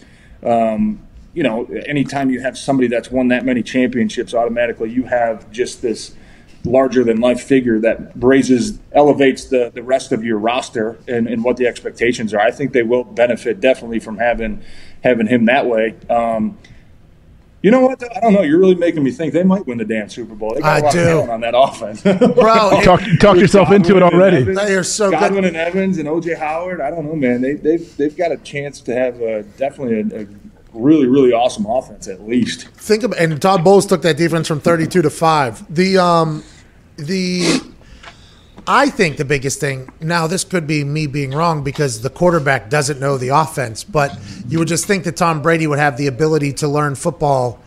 I don't know. Actually, have 20 year old dog new tricks. I, I guess you, I should ask you that this question. No OTAs, right? So none of these rookies are really going to get baptized into these programs. I mean, they might be able to learn the playbook, but everybody knows how important reps are. There's a reason why walkthroughs happen and practices happen, and you can't just learn everything from an iPad or a playbook. With no OTAs, no preparation, really, it sounds like, unless there's a shortened training camp or something along those lines. Whatever happens, with limited time to prepare, who does that benefit? Does that that benefits the older, like Patrick Mahomes and the Chiefs are in a good spot, right? Because they're they're not going to add a lot of sh- shit for them to not understand. Tom Brady going to Tampa Bay is that going to hurt them because he obviously has never played it down in that style of offense, or will that help them because everybody else is not going to have as much preparation as much uh, just like he wouldn't. Like, does that make any sense? I don't know. Yeah, no, I'm definitely with you. I was just thinking that in my head as you were talking was the teams that are going to strive. I, I think are your Kansas City Chiefs, who there's not a lot of turnover on that roster. Obviously, the playbook's probably going to be the exact same. You know, the expectations are going to be high. They just won the Super Bowl. Kind of reminds me of age back after we won the Super Bowl and we missed all the whole off season. You know, we, we didn't show up until training camp. We came in that year and went 15 and one. You know, we were just rolling, man, because we didn't have a lot of changeover. We had majority of the same roster, the same coaches, the same schemes. Everything was the same. So although we were still training on our own the whole off season, it wasn't like shit, man. I, I God, I'm going to be so overwhelmed now because I got to learn a whole new playbook. I got to do all this different shit that's going on. We didn't have that. We we were rolling teams, man. We went 15 and one that year. Um, didn't win the Super Bowl, but you know, we, we that was one of the best teams I ever played on, and I think a lot of that was having that um, continuity. Huh. Even though we weren't in the off season, we weren't together all OTAs. We still rolled in, man. And it was the first day we got there. We picked up right where we left off the previous season after the Super Bowl. And I think that those teams with you know the Chiefs um, are going to be you know they're probably going to have a head start. Niners. The Niners are going to have a head start. I think New England's going to struggle. I think Dallas although with all the talent they have, might struggle a little bit because it's going to be a new scheme with um, Coach, Coach, Coach McCarthy's going to want to change some some things up to, to what he likes. So definitely, you're absolutely right, man. The teams that that are staying together with with the same coaching staff and the same returning, uh, the majority of the core players are definitely going to have a head start when this thing's all said and done. Hmm. Age, would you agree? Absolutely. I think Pat had Clyde Christensen – who was Tom Brady's new quarterback coach on earlier today in his show. And Clyde said like there's a premium on teams with vet quarterbacks that like have that leadership because every great team is is run through the quarterback. Like the quarterback sets the tone. If he's the yeah. if he's the main guy, if he's the stud, everyone it trickles down to everybody where everyone wants to get better and they do get better. So yeah, there's absolutely a premium when you have no off season. You think Tom Brady's running 11 wide on Zoom right now, going through? do you think he is like, all right, uh, Chris, where are we going with this? I'm going inside the uh, tight end, blah, blah, blah, linebacker. Like, do you think that's what people are going to have to do? These quarterbacks are going to have to get creative. I think if. I mean, who knows how long this is going to last? I don't think anybody knows, but they're going to have to get really creative. Um, TJ. Yeah, buddy. I don't want to speak for AJ because AJ is a great speaking man, but hey, we appreciate the hell out of you coming on here, man. I appreciate it, man. It's good catching up with you guys. I, am sorry if I upset the sponsors with the story I told her at the beginning. I, I don't. I thought that's why you wanted me on this show and not the morning show, so I could speak yeah. my mind. Yeah, well, you fucking blew it for us, but the morning, uh, the, the, morning show's different. The morning show, earphones, the uh, earbuds, earbuds, by the way, earbuds. yeah, sorry, sorry. The uh, by the way, they don't have any dangling stems. Those Raycons E25, they just go right in your ear. It's great bass. It's oh, it, mm-hmm. and it's half the price of the premium brands. Mm-hmm. You know what I mean? That Raycon. Ask him, Ken. Mm. Mm. Uh, the morning show though can only get a max time because I have to go to a commercial break. I felt like we were going to have a good extended conversation. That's why I thought coming in the afternoon would be a smart decision. And, and by the way, bingo, bingo. you nailed it, dude. That's why you get paid the big bucks. Let's do it again next week, though, man. This is fun. Kind of gets me away from the family for a little bit. yeah, now you're going to go take a dump. You'll have a good two and a half hours away from the family in the middle of the day. Dad of the I year. guess who died. How many? Um, you had? A, how many kids do you have? I've got three. My oldest is eight. Uh, my daughter's four, and then baby boy will be two here about a little about a month and a half. Nailed it. Full house. Well, I hope you're enjoying it. AJ's having a blast teaching his kids. Oh, I know he is. Hall of Fame dad. Hall of Fame dad. Look at that jawline. Dude, AJ's face looks like a shovel. I mean, just, it, the lighting. I mean, you, you just you have this you have this face that just looks like you look like the toughest guy on earth, AJ. Uh, literally, does he not? TJ, it's not true. No, it's like a 1400s like stone sculpture. That's you see AJ's face. There's not many times a guy like grows his hair out and then cuts it and gets better looking. I think AJ is one of those guys, though. Oh, Definitely, hundred percent. I'll take it. Not a boy. Uh, ladies, ladies, and gentlemen, Super Bowl champ, dad of the year, about to go take an hour and a half dump. TJ. yeah! Thanks, TJ. Thank you. Good talking to you guys, man. Boy, See you later. See you, man. Uh, great conversation there with TJ Lang. Beast. AJ is hilarious, man. I'm a big AJ Hawk fan. Massive. We all are. He did blow me off yesterday during that McDonald. Uh, Connor, not the biggest fan, but Teach, now here we are calling AJ back because the only way we can call is a group FaceTime. I think the Zoom, by the way, I, I did a Frank Caliendo show yesterday on the Zoom. Interesting. Very interesting. Did it work? Yeah, it worked, but it's not. People are pushing it way out of control, like as if it's the best invention of all time. I, I, I'm not 100% sure that's the case, but I can understand how people like it. Very simple to use. You just kind of hit a button and you're there, and then it's all there, and then they record it. It's, it seems like it's very simple to use. Great invention, but it wasn't as nice as I thought it was going to be. I thought there was six people on the call. I could only see four at a time. I thought we were having the uh, entire. You know what I mean? I thought we were having the entire crew there. It was. That's interesting because I feel like I came home to one the other day and it was good for business because I saw like 25 people on the screen. Yeah, I saw some guy's dick in the lower right corner. Yeah. Oh, Yeah, he's just dancing around. jeez. People were dumping him out. Picasso? Guy didn't know he was on camera. He, did, he was his first time on Zoom. Oh. They're having an entire conference meeting or whatever. He thought it was just on sound. He comes he, while they're talking. He mutes it. Does a quick change, shower, comes back, dick swinging. The entire the entire meeting just stops. Basically, Is that real? That really happened? Yeah, yeah.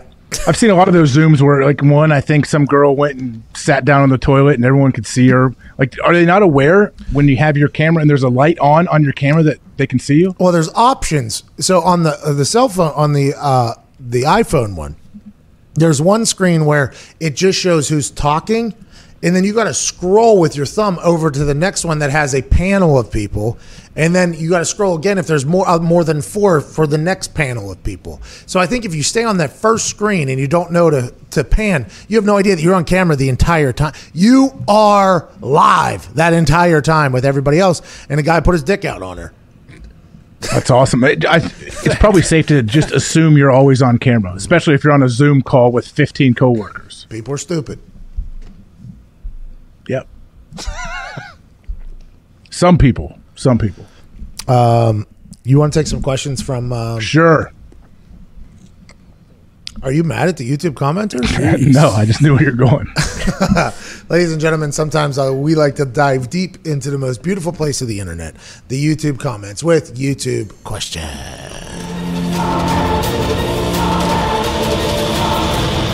YouTube question.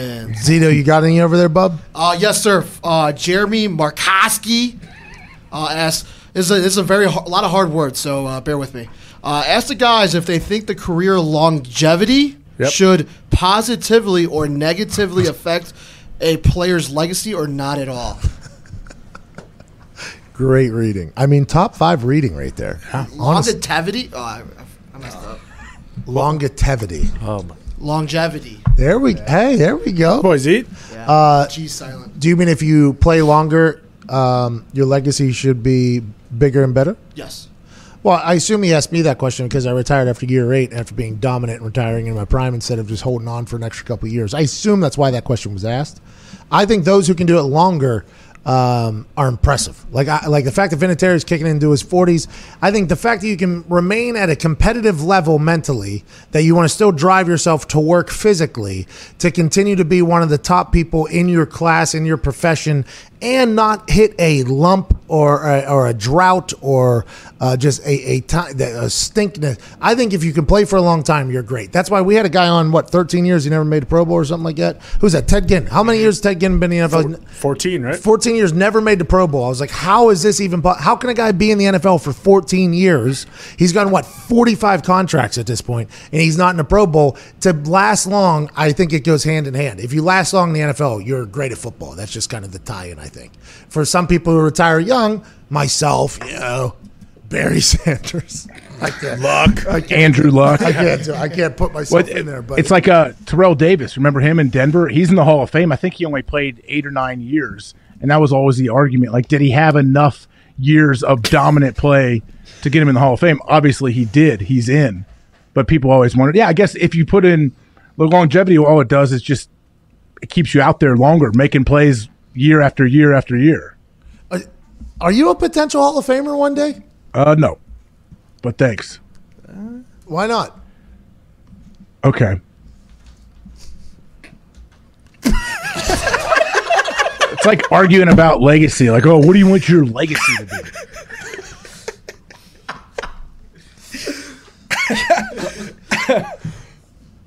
Did you make Pro Bowls? You're a Pro Bowler, right? No, I think the year we went to the Super Bowl, I as an alternate, I would have played if I wasn't in the Super Bowl.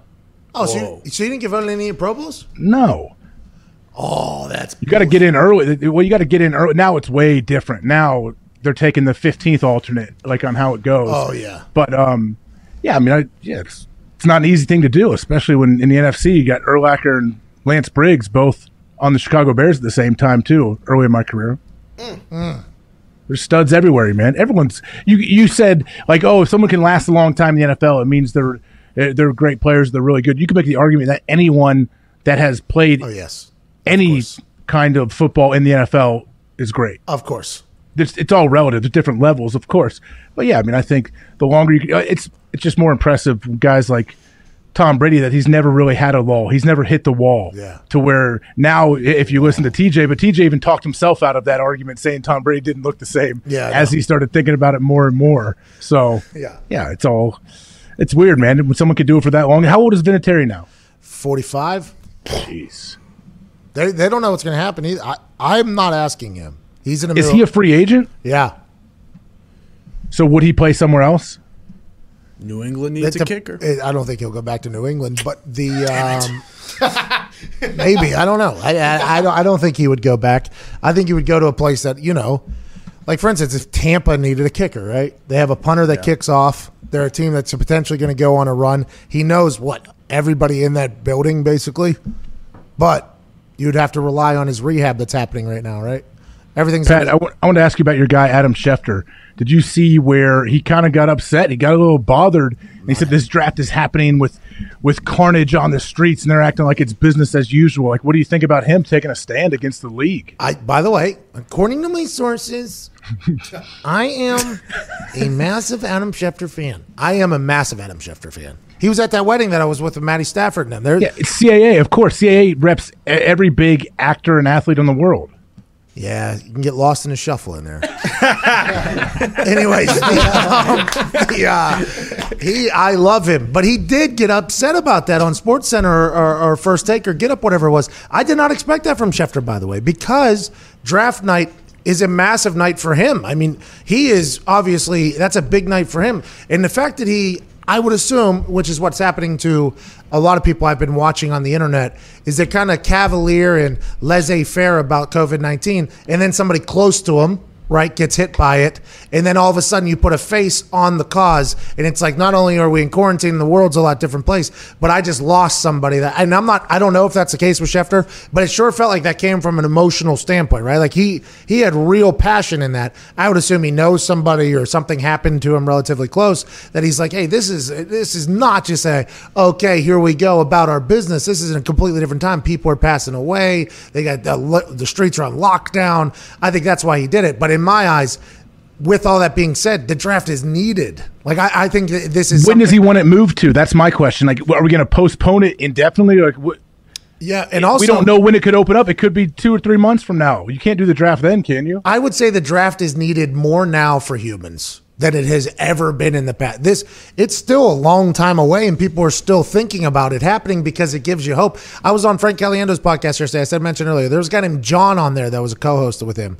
Good guy, funny guy. He's a radio host out in Arizona. He said when Devin Bush got drafted to the Steelers last year, he's a diehard Steelers fan that lives in Arizona. He said he, he gave him like hope for his team for like the next ten years. Like it was like he was so pumped up that the Steelers got this uh, got Devin Bush. It like gave him a moment. He said this year, if the Steelers hit on anybody, it's going to be a moment where he's going to think about the future. He's going to think about what could be. I think the draft is something that is needed at this moment. But for me, it sounded like Schefter had somebody close to him that experienced the very the most negative potential outcome from COVID nineteen, which is what's happening at a rapid rate. I think like thousand people a day at this point. People are passing away.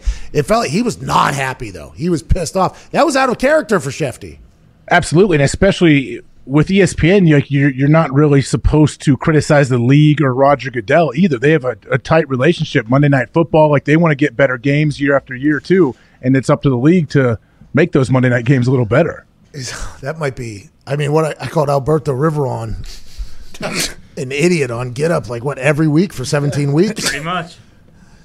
And uh, this is wait, actually, these comments came after Roger Goodell put out a memo saying like, if you criticize us having the draft, there will be repercussions. Disciplinary action. But I guess to executives of teams and GMs, not media personalities. Hey, by the way, what a G sentence to put in that entire thing. Hey, here's what's happening. And by the way, the executive committee said something, and I agree with them. Uh, this is for inside conversations only. Anybody that has complaints, take them up directly with us. This gets outside. None of us think that's good. Disciplinary action could happen. Go ahead and open your mouth and lose your fucking team. Do you think Roger wanted that memo out there, like for the, for public consumption, not just the GMs? No, but I think in that paragraph, the possible disciplinary actions, dot dot dot, like whoever sends this to Adam Schefter before everybody else gets this, you're going to be fired. That's what he should have said because it was literally in there about what happened with Schefter's. That's awesome. I mean, But just- whatever, what, if you put it in writing, you can expect it to get out there. yeah, for right? sure. All- every time, if you put I mean, something, even, I guess his only chance would be to have a conference call with all of the teams, the the execs, and and verbally say it. But even then, it's still going to get leaked to the media somehow. I got something in my left eye right now. Oh, it's the worst. It's just in my eye, dude. I don't know where it came from. Probably from the ceiling. Throw some water on there. Keep rubbing your eyes and stuff. That's good. To I heard was COVID nineteen. There it is. Oh, all better. Good. You look good. Appreciate you doing that, Colin. I wanted to ask TJ. It's one thing I, I forgot until now. I wanted to ask him what he thinks of the job Roger Goodell is doing. And see, I go, oh, what are your thoughts on Roger Goodell? I would imagine he would have a little mini rant on that one. Oh my God, we should have asked him about Rob Manfred, to the the baseball guy. TJ, You know what scared me, Pat? I don't want to cut you off. Is that the British Open, Mm-hmm. NBC, they or they not NBC, but NBC carries on TV, but they canceled that, and that's in the middle of July. Like that, that one worried me. Yeah, there was quite a reaction from the boys here in the office whenever that made it on television that the Open was being canceled. That, that's a long time away now, right? And Mark Cuban one week ago was on ESPN, very optimistic about a return and a start, and then just yesterday he was like, well, "We're not sure. We're not." He, he kind of backed off it. I think we are in a very much let's wait and see what the hell happens type world. You know what I mean? Every day. Well, it seems like doesn't it seem right now we're we're April second. It seems like this month we're going to learn a lot of where we may go. Like come April thirtieth, I know a lot of different. This is when some restrictions are scheduled to go to. I'm sure they could easily go longer, but it seems like these next three or four weeks we're going to learn a lot about what's happening. You know or what? we won't. or we won't, or we won't, Yeah. or we won't. I'll tell you, I feel like I'm learning a lot about our government. You know what I Yeah, mean? you know the good thing is it's a good thing we have Dr. Drew tomorrow to try to straighten some things out. Oh, I know he's been very he's been very open about his criticism for the media creating this panic and creating chaos. Like he even says, just listen to Dr. Fauci. Like he's worked with Fauci back in the AIDS epidemic. I've listened to him talk about that a few times. And he says, Hey, we listen to Dr. Fauci, he's great, but he Dr. Drew, we'll get him going on the media because he despises some of the chaos he feels like the media may be creating. So you're a big Dr. Drew fan, huh? Yeah, I, I, I mean, Dr. Drew's everywhere. He he has multiple podcasts. He has a podcast on Tom Segura's network with Tom and his wife. So, like, I hear a lot of stuff he does. Really? Mm-hmm. I didn't know. And he's pretty jacked. I want to know what his workout regimen looks like. Yeah, get that protein powder. Dr. Drew used to sling dick tips. Now he's out here saving the world. I don't, yeah, I don't know if that's what he's doing right now or not. I think he's still just practicing being a doctor, and he's also a media I am gonna let it, I'm gonna let it be known that I am pumped to, to talk to Dr. Drew. I used to watch him as a child in teenage years on MTV. Okay, I am pumped to talk to Dr. Drew, but booking of Dr. Drew was not easy. He's a very busy man, and I am worried that I might ask him. I might offend him with some of my questions. I, I Have you you haven't seen a lot of stuff he's doing now? Then he's I don't think he gets easily offended by things. What, like what could you offend him with? Well, like, I, hey, you're busy. I don't give a fuck if you're on the show or not, Doctor Drew. Keep it moving. That's what. That's what I. That's what I would like to say. It wasn't that it wasn't that difficult, but like, I don't know where you're getting all this info from. true, true, hundred percent true. I was just told that Doctor Drew was busy, and there was a chance he wasn't gonna come on. But then you uh, reached out to Segura and made it happen. So I, I guess I was wrong in what I was told about Doctor Drew potentially being busy.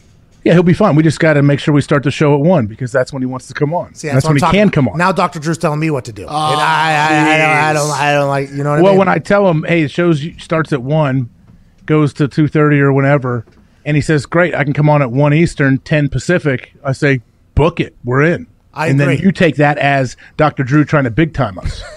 bingo. You gotta understand. well, good. though, Then you can ask him about that tomorrow. That's what doctors do. Their entire life is tell people what to do. That's all they know how to do.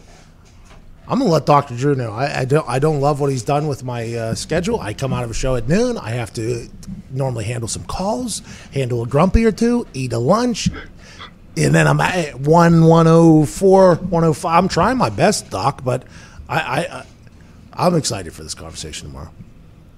Yeah, it should be. It should be good.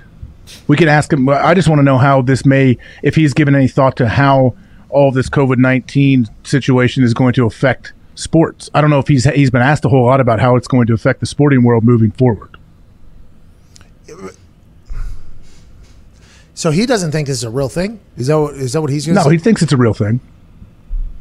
okay, okay, okay. But why are we speculating on what he thinks?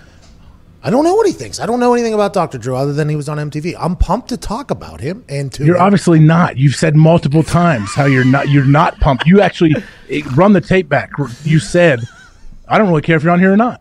well, that's what I just wanted to let him know. Like I, I don't know. I don't know. Like, hey, Well, then that's how we start out the interview tomorrow with Dr. Drew. Then that always butters up the guest and makes them feel good about themselves. oh no, no, I will butter him up as much as I possibly can. I grew up with the guy. I grew up with the guy. Is he a real doctor Yes, yeah, he is a real. or like a college doctor? he's not a fake. No, he's he's still a practicing doctor. Yeah. yeah, he's an actual doctor. I, I, all right. I can't wait to talk to him. I'm, I'm going to tell him immediately that I'm excited to talk to him. I don't know why this all of a sudden became a thing, like a 10 minute Dr. Drew chat speculating on what's going to happen. Because I'm just thinking about how this show has to start immediately at one o'clock tomorrow, and it's because Dr. Drew has things to do. You know, he's he's a busy man. He's got a lot of stuff to do, which I appreciate and respect. But now he's now he's forcing me on Feel Good Friday. No. On Feel bl- Good Friday. Blame me then, Pat. What? Blame me. If I mean, just tell me if I'm stupid here, if I'm ignorant. If someone tells me, hey, they reach out in the text and say, hey, can you come on our- my show? I'm saying, sure. When is it? When do you need me? Well, the show runs from like one to two thirty usually. Anytime between then. Great, I can do one o'clock. Okay, that's my. That's fault. not exactly like demanding certain things. I agree. How long do we have with him? Do we know? I don't know, fifteen minutes. Does he have a rider? Yeah. What does he need? Does he need Skittles, M and M's? Yeah, I'll fax his rider over to you guys. Perfect. Riddle me that. I do need the call-in number that I you seem to not be able to text back to me. Oh, I got you. Is it a FaceTime? No, it's just audio. Oh. Dog.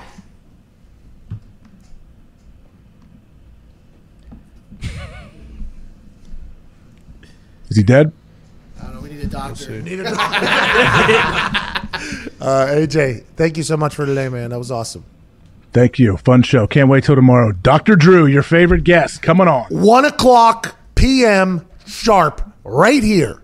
YouTube.com forward slash the Pat McAfee show. Myself and AJ Hawk, Ohio State legend, Super Bowl champion, will be interviewing Dr. Drew of MTV.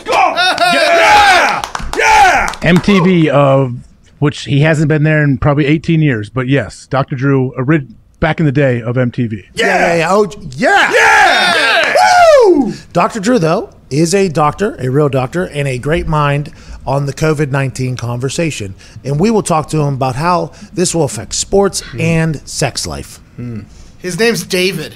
Dr. David Drew, live tomorrow, 1 o'clock, Eastern Standard, sharp on the phone. Won't be able to see him. Could be an impersonator, but we'll still have the brain of Dr. David Drew. Pinsky. Pinsky. Dave Pinsky. What? Dave Drew Last name's Pinsky. Wait, he's a doctor with his middle name? His last name's Pinsky. Is his middle name Drew? I didn't know Yeah, that. his real name is Dave Pinsky. I think I live next to Classic that guy. DP. All right, so Dr. Dave Pinsky will be joining us tomorrow at 1 o'clock Eastern Standard Time sharp. By the way, this could be a big interview. Like we could get Huge. some we get some real answers out of Dr. Drew Pinsky. Like what? What's he going to tell you that's groundbreaking? I don't know. Maybe he'll hear something from like the FBA, FDA, and maybe like a doctor will, will created something, a pharmacy with Vaccine. a vaccine or something. Maybe that'll break on our show at 102. He has Yeah, triplets. we can all hope. You can hope with one hand and shit in the other. See which one has. What's that saying? That's a saying. That is a saying. Everybody knows that's a cliche. AJ, you've heard it from a coach. Please finish it. You can hope in one end and shit in the other. Hmm. This show's And- over. Run the thing. And what? See what happens. See which one Do good, play good. Play good. turns play out good, the best. Good, live good, live good, die good. being joined by a man who's a two-time, two-time Super Bowl champion. His house looks like that of Caesar. Ladies and gentlemen, ESPN personality Damien Woody. What up, Pat? Hey, I'll tell you what, all the boys are excited to have you on, man. We've been wanting to have you on this show for a long, long time, D Wood. Hey, man, I'm glad to be on and kick it with you guys. Hey, that house, whenever it showed up in the backdrop Olympics of the ESPN sports personalities, immediately took over. Where is that thing and how many square feet does, it, does Damien Woody live in? well, listen, this is actually this is my office slash library, and uh, you know, my wife and I, man, we have seven kids, so we need a lot of space. I understand. We need a lot of space to hold it down in here, man. So we're sitting we're sitting pretty plush, man. So we've been fortunate, man. But the the cool backstory about this this office, man, is the previous home own- homeowner.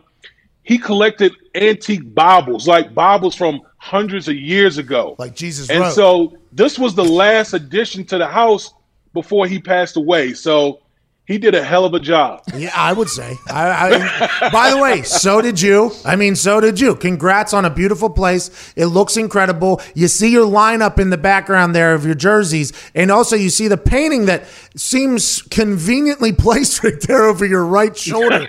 Um, Tom Brady, obviously a big topic of discussion right now, is a teammate of yours, Super Bowl champion with him. He is a guy that ended up in Tampa Bay. Nobody saw it coming. Jason Light said on Get Up that uh, Mike Greeny, a friend of ours, that Ta- uh, Tom was pitching himself to Tampa Bay basically at this point. He had been turned down by Tennessee. He'd been turned down basically by the Niners. The Colts picked Philip Rivers over him. Carolina picked Teddy Bridgewater. These are all things that he could potentially say. He was selling himself to Tampa, and obviously the Patriots want him out of there. What do you think the state of mind is for Tom? And is he going to play better than he's ever played next year for the Tampa Bay Buccaneers because he's so pissed off? Well, Pat, you got to understand one thing about Tom, man. As many accolades that that Tom has, and we could go on for days of all the accomplishments that he's um, had in this league for tw- 20 years playing with the New England Patriots. He still views himself as a six six round pick, the 199th pick in the what is it, 2000 NFL draft? Like that's crazy. Like I have too much ego to really have wrap my mind around that. If I was, if I had the accolades like that, shoot, man, I wouldn't be thinking about the sixth round. I'm I'm big baller, baby. But Tom is uh he's the type of guy, man. He's always looking for the next challenge, and I think that's what what drives unique athletes, the Tom Brady's, the Tiger Woods, the Michael Jordans. They're always looking for the next. And I think with Tom, he's accomplished everything that you could possibly accomplish in New England in 20 years. So I think everyone always wanted to know who's responsible for the dynasty in New England. Was it Bill Belichick or was it Tom Brady? And we're going to get a glimpse of that this year. What do you think? Listen, man, it, it it's both of them. I can't. It's everybody asks me all the time. It's hard for me to separate the two. Bill developed Tom, but Tom played the game at the highest, the highest of levels.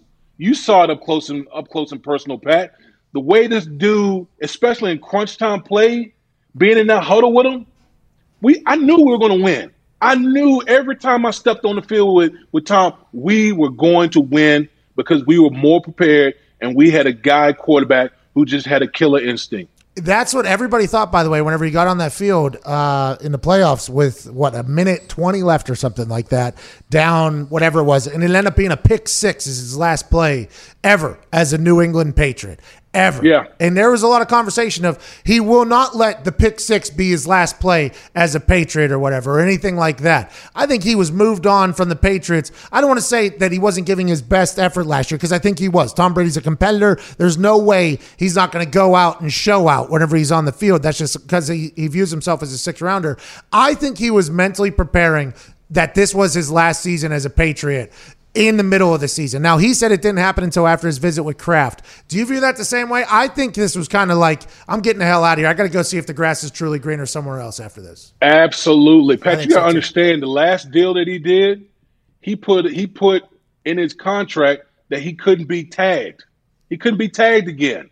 So if you put that in your contract, aren't you already kind of thinking ahead? Like, all right, I'm, I'm putting the expiration date on the Patriots, and I'm looking forward to something else after after my time with the Patriots. So I agree with you, man. I think during, you know, even before last season, I think his mind was already set on, you know what, it's been great. It's time for me to move on. I think so too. Let's talk about moving on. The Carolina Panthers kick Cam Newton out of the building. They're paying Teddy Bridgewater the same amount that they would have paid Cam Newton, deciding with Teddy because Joe Brady's history with Teddy and the Saints and whatever the reason is. Now Cam Newton's on the street. The Chargers, if you listen to Orlovsky talk, are not interested in signing Cam Newton. I think every single night, whenever Cam Newton's putting out videos on his Instagram or on his social media trying to control the narrative, I think he is primed for, just like Tom Brady, a revenge like season. But it feels like there's not a lot of landing spots for him. What do you see happening with Cam Newton? And are you appreciative of him posting these workouts, basically talking about how the Carolina Panthers pushed him out of the building? Yeah, listen. uh, First of all, I appreciate Cam Newton speaking his own truth because you know in this in this age of of PR, a lot of these NFL teams they want to control the narrative. Oh, so yeah. kudos to Cam for pushing back on the Carolina Panthers, making it seem like they were both. Uh, this was a minimum on both sides that they both wanted to trade. Cam Newton, Cam Newton was like, "Hell no, that wasn't my idea. That was all on you guys." So kudos to him. But I've always said, man, when when when I thought about Cam Newton possibly being available, the Los Angeles Chargers made too much sense, man. Because Agreed. listen, the year that Cam Newton won MVP back in 2015, he had nowhere near the personnel that the Los Angeles Chargers has on their team right now. You got a, a good tight end, Hunter Henry. You got Keenan Allen, Mike Williams, Austin Ekeler in the backfield. And we're not even talking about on the defensive side of football where they got great personnel. And I just figured the Los Angeles Chargers moving into a new stadium. You know, business is always mixed with football. They needed they needed a headliner moving into the new stadium. But I think the biggest the biggest um, thing that's holding us back, in my opinion, is the fact that all this chaos going on this offseason with this whole coronavirus. Everyone is just looking to everyone is just looking to say, you know what? We can't even get into our building. We need as much familiarity as possible within our program. So I think that's why Anthony Lynn said, I'm going to stick with Tyrod Taylor because he's he's in the building, he knows the system, and we just can't risk having to reteach someone this whole offense with everything that's going on this offseason. Yeah, so I, that is what they're saying, by the way. They're saying they're moving on with Tyrod Taylor. Everybody's expecting the Chargers to either make a move in the draft or draft a quarterback and kind of build for the future. I think this offseason has been an insane one for obviously not just football because the big names that were on the market, but also obviously because the world we're living in. You can't really physically or mentally check Cam Newton right now because you can't travel, can't do anything like that. This offseason, though, might be even more crazy if what Adam Schefter said on Get Up just yesterday or yesterday or two days ago is accurate. Have you? I want to play this clip so everybody hears it, but I'd like your reaction on this, Damien Woody. This would Okay. be wild. I don't know how they would PR spin this if this was to happen. And Schefter, when he speaks. I mean, you automatically assume that Schefter has heard something from somebody in that brain, and then he's either as a pundit formulating his own opinion or he's informing people of what he's been told. I mean, there's two different Schefter on Get Up and Schefter on Twitter are an interesting. You're trying to kind of Yeah. separate, like, okay, is this inside information or is this Schefter's opinion? And if it's his opinion, who the hell is he getting this information from? So you have to kind of bounce it out. Listen to what he said on Get Up, though, here, D Wood. A lot of these free agent deals that have been entered into, the agreements, they haven't been signed. What's to stop a team from drafting a player it didn't expect to be available at a certain spot and then rescinding the offer to the free agent that it made because it hasn't taken a physical and a signed contract? We may see a little chaos. This is all still playing out right now. It's going to go in ways that we don't expect. There's a lot of tentacles to this that we still have to see how they develop and play out. The tentacles, D Wood, are all out there right now. The octopus of COVID 19 quarantine is locking it down. That would be an insane move. I don't know how you would PR move that if players had a chance to, not a player, if teams had a chance to say, nah, that deal is worth nothing. Sorry, we're moving forward. You're back on the market. That would be a wild time. Yeah, Pat, man, this is this is this is like the wild wild west that we're in. We're in uncharted territory uh, because of how you know this virus has shut everything down. We don't know how teams are going to go about operating. Um, it wouldn't be the first time that a team has rescinded rescinded an offer. We've seen it with the with the franchise tag before. Oh, yeah. I think uh, Josh Norman had his tag had his tag rescinded from the Carolina Panthers. That's how he ended up with the Washington Redskins. So um, we could see a lot of that happening this off season because if you're able to draft a guy to fill a need instead of paying somebody, paying a veteran big bucks, teams might look at that and say, we're trying to control cost. So why not rescind it if we're able to fill a need through the draft through cheap labor? A lot of people have, um, you know, massive contracts that they've allegedly handed out.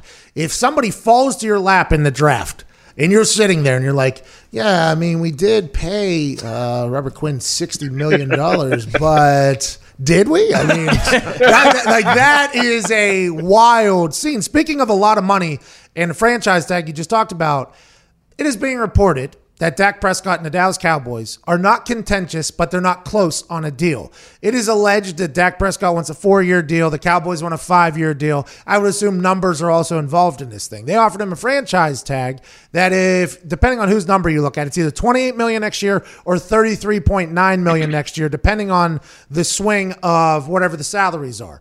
I found it rather impressive by Dak Prescott if you can look at a piece of paper that's going to guarantee you $33 million within the next 12 months of your life and saying, nah, not going to do it. I'm not going to sign that. I want more. And it, from what it sounds like, he's going to end up getting 35 million a year for either the next five years or four years. What an incredibly gut sack move there by Dak looking at a piece of paper saying 33 million and saying, see you later. How do you feel that Dak Prescott Dallas Cowboys situation is going to shape up? Well, Pat, you got to look at it. Dak has all the leverage here. The Dallas Cowboys dropped the ball when they didn't sign Dak last year. They had an opportunity to avoid all of this if they had just simply stayed ahead of the curve and signed Dak Prescott last year. But they said, you know what? Well, we're going to let you play one more year and see what happens. Well, guess what happened? He had his best statistical year in his pro career. Now, granted, the Cowboys didn't make the playoffs, but he got better as a quarterback this past season. So now bring in Mike McCarthy, new head coach. You're the Dallas Cowboys. You have all this chaos going on this offseason, and your and your your quarterback isn't signed. Who has the leverage? You know, Pat. This is the, the game of football is all about leverage. And Dak is sitting back right now, probably with a fat stogie or something, and saying, "That's right, that's right. You got it, you got it. Just make sure you get a little stagger behind that when you when you do that pass set. But you got to make sure, you got to make sure that Dak Prescott has that stogie. He's sitting back right now with all the leverage, all of it.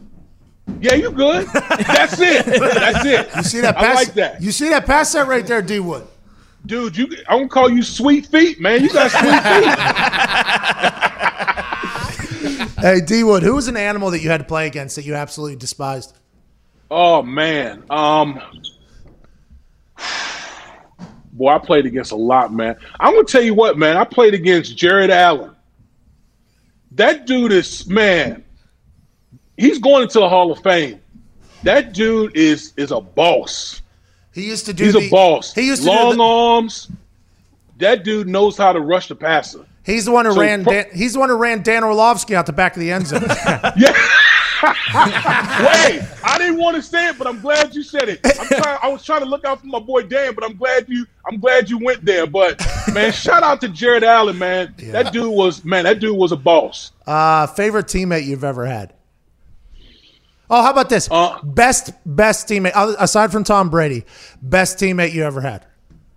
Wow, best teammate. Um, You can do a couple because it's probably you know. Man, I can't leave. I'm I'm I'm gonna do my whole- my whole offensive line, and with with the Jets, like in uh, 2008 2009, we had the same line. It was me, Brandon Moore, Nick Mangold, Alan Faneca, and D'Brickashaw Ferguson. Those my guys, man. So you Pat, you know how close the offensive line is like a it's like a team within a team. So man, we we we had a really we're really close, man. We had a really close uh, group of guys, man. So I would say those guys. The offensive line is the most important department of every single team. I, I mean, I understand you have to have a quarterback that's worth a single damn to win games. I very much understand that. But wait that- a minute, wait, wait a minute. Are we discrediting punters here? What what the hell is going on? Listen. I- this is your show. Listen, when we control the field, we're almost unstoppable, you know? But if your defense can't stop the team that you're pinning deep, it does not matter. There was a couple years there where I would pin somebody at the five, celebrate, have a good time. Two plays are on the other 45 already. It's like, well, what the hell was I even on the field? What did I? I might as well just took the snap and took a knee, and they're back out there. I mean, it just happened on a very regular basis. It was just a punch right in the sack. But the offensive line, massive ordeal for everybody, and it's not a it's not a glory position. Nobody knows about it. You can pay your quarterback however much you want to pay him, but if he's getting absolutely killed, he's got no shot. If you have no run game, your offense has no shot. It's just the way it is. That's the way football is. That Cleveland Browns team last year had a very bad offensive line, and I think that was uh, one obviously microcosm of their entire set of problems, but they bring in an offensive lineman. They have a new head coach, new GM, new everything they're trying to do it. Once again, the Cleveland Browns do this on a very regular basis. Do you think that team, who on paper has a lot of talent, is ever going to really meet their potential. Last year was supposed to be their year. Obviously, it didn't happen. They're the most penalized team in documented history. So not only were they not playing well, they weren't disciplined. Next year, all those good players, all that talent, new culture, new environment, maybe a better offensive line. Do you think Cleveland Browns play good football next year? Well, listen, I always I said last year, Pat, when everybody was on the hype train, um, talent acquiring talent doesn't necessarily mean you got a, a, a team. You know, it takes something special to to have a team. And you've been a part of some really good teams in Indianapolis. The culture in the locker room is special. When you're a good team, that's what that's what really lifts everything up. So I think for the Cleveland Browns, I think one thing that's going to really help them is they got a lot of guys that have played together now. They came all they came together last year. They they're going to come. They're to play together again this year. You know, the Bakers, the Odells, the Jarvis Landrys, all those guys. Now they got to they got to uh, establish a culture. That's the problem, man. When you keep having to reestablish a culture, you you just your tires are spinning in place. So. I think this year, I think they're going to take a step forward this year. Who's going to start for the Patriots next year before we let you go? I, I am so thankful for your time this morning, by the way. Oh, man, anytime. Um, I'm going to go with Jarrett Stidham again, it goes back. To, it goes. Who the hell is this me. guy? Who? This is. By the way, they're going to clip that right there if he goes on to be an absolute stud. Future. You saying I'm going to go Jarrett Stidham and me screaming, "Who the hell is this guy?" There's this video that uh, we have a Boston kid in on the show here. His name's Connor, massive Patriot. What up, Connor? Hey, how we doing, D Wood? Okay, I'm good, baby. Okay, so he's lived in a fairy tale world. He's 24 years old, so 20 years of his life here has been great football. There's a there's a chance that a lot of people have been rubbing in his face that everything's about to go right to trash land. But now he is 100% sold on this Jarrett Stidham because Bleacher Report put out a video calling him the king of Friday Night Lights in Texas, this Jarrett Stidham guy. I don't think I know enough about him. And it feels as if Belichick, Josh McDaniels, and the boys are like, yeah, we were ready to go with Jarrett Stidham, whether or not Tom Brady wanted to come back or not. It almost feels like that was going to be the transition. It feels as if they're potentially going to put together a, a half decent season next year. Do you agree? Well, listen, I, I for everyone thinking that the Patriots are going to fall off a cliff, I think they're sadly mistaken. When you got damn it, when you got the greatest head coach in team sports history coaching that team, they're going to be in the mix. They're going to fall back. There's no question about that. But I think Jarrett Stidham, you got to remember, like this dude was ridiculous in high school in Texas, went to Baylor and was balling. Then he transferred to Auburn um, and he he really didn't fit that system at Auburn. So I think he got kind of you know, lost in the shuffle a little bit. But now that he's been in the Patriots system, going on his second year with Josh McDaniels, the talent is there. If they can just upgrade the offensive talent, which they didn't do with Tom Brady, if they do that, he has enough around that team to really make some noise. Where's Jameis Winston end up? This morning on uh, ESPN, there was conversation him potentially going to the Patriots because the Patriots have no money to spend on anybody. They're thinking Jameis isn't going to get many offers, so maybe that's a place for him. Where do you think Jameis ends up at? Um, I don't see the Patriots because I just Bill doesn't tolerate you know guys who turn the ball over a lot. I would like to see Jameis in Pittsburgh. I think Pittsburgh makes a lot of sense. Playing behind Big Ben, we know Big Ben is like year to year, and for Jameis to be in the building and watch a real how a real organization operates. You know, being you know playing under Mike Tomlin, taking a year off and just watching Big Ben go to work, I think can do wonders for Jameis's career. And he's going to have to play a couple games because Ben's going to get hurt somehow. I mean, that's just what's going to happen. Uh, Ben Roethlisberger, the way he plays, indicates that he's probably going to get hurt at some point during the season. Jameis will get a chance to play a couple games. I don't know if it'll become a Tannehill situation because if Ben's going to be available, they're going to bring Ben back in. But if something happens to Ben and Jameis gets his opportunity, that defense almost led them to a playoff last year. I mean, there is a that would be a great place to almost uh, take a year red shirt almost. Hey, listen. Who would you rather have, Jameis or Duck Hodges? I mean, listen, I Don't- love Duck don't- Hodges. don't you ask that question, uh, Whoa. That's Wait my minute, guy, was that- Damien. Wait a minute, was that shots fired? Yeah. Was that shots fired? I had a duck call here somewhere that I got. I literally, I'm looking for my duck call right now. Take shots at Mason, not duck. Yeah, take shots at Mason Rudolph. Oh, my, okay, then that's on me. Then I duck. I apologize, brother. Uh, Duck, I think Duck is self-aware enough to understand the situation. Mason Rudolph, though, uh, you could take a shot at that guy. You know what I mean? I mean, he Yeah. got his helmet ripped off. yeah, yeah. hey, that's a wild scene. I don't know how Myles Garrett just comes back and plays football. People are going to be chirping him pretty hard for that entire thing, I'd assume. I think he's going to come back with a vengeance. I Oh, mean, he had ten sacks in ten games last year, so I think he's going to be he's going to be chomping at the bit, ready to go. Hey, that's something that doesn't get talked about whenever you talk about the terrible Brown season. It's like, yo, they had an MVP candidate on the defensive side of the ball who ended up taking the guy's helmet off and hitting him with it and gets suspended for the rest of the season. That's right. That's all we remember is the helmet. But I'm like, this dude was on his way, possibly being defensive player of the year. and all he did was what work out and get faster. That's all he did. Oh yeah, this man, this dude looked like a titan. like he was chiseled by the gods, man. Speaking of chiseled by the gods, Damien, that's what you look like. Same with that Oh, house. oh man, you see, you see this this six pack, this keg right here. You got seven kids. Yeah, bro, I got seven kids. I put in the work. I saw your big ass on TikTok the other day. It was only a matter of time. If you got seven kids, it was only a matter of time for your big ass got on TikTok.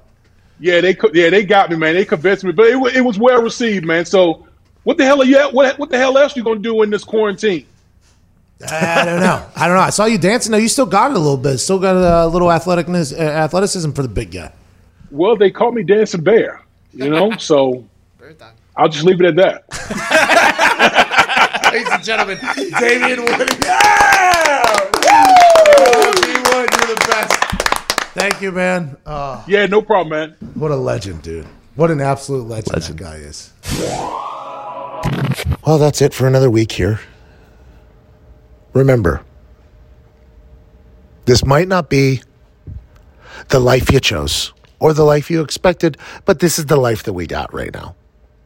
We're in it together for the first time, maybe ever. The entire planet is on the same page.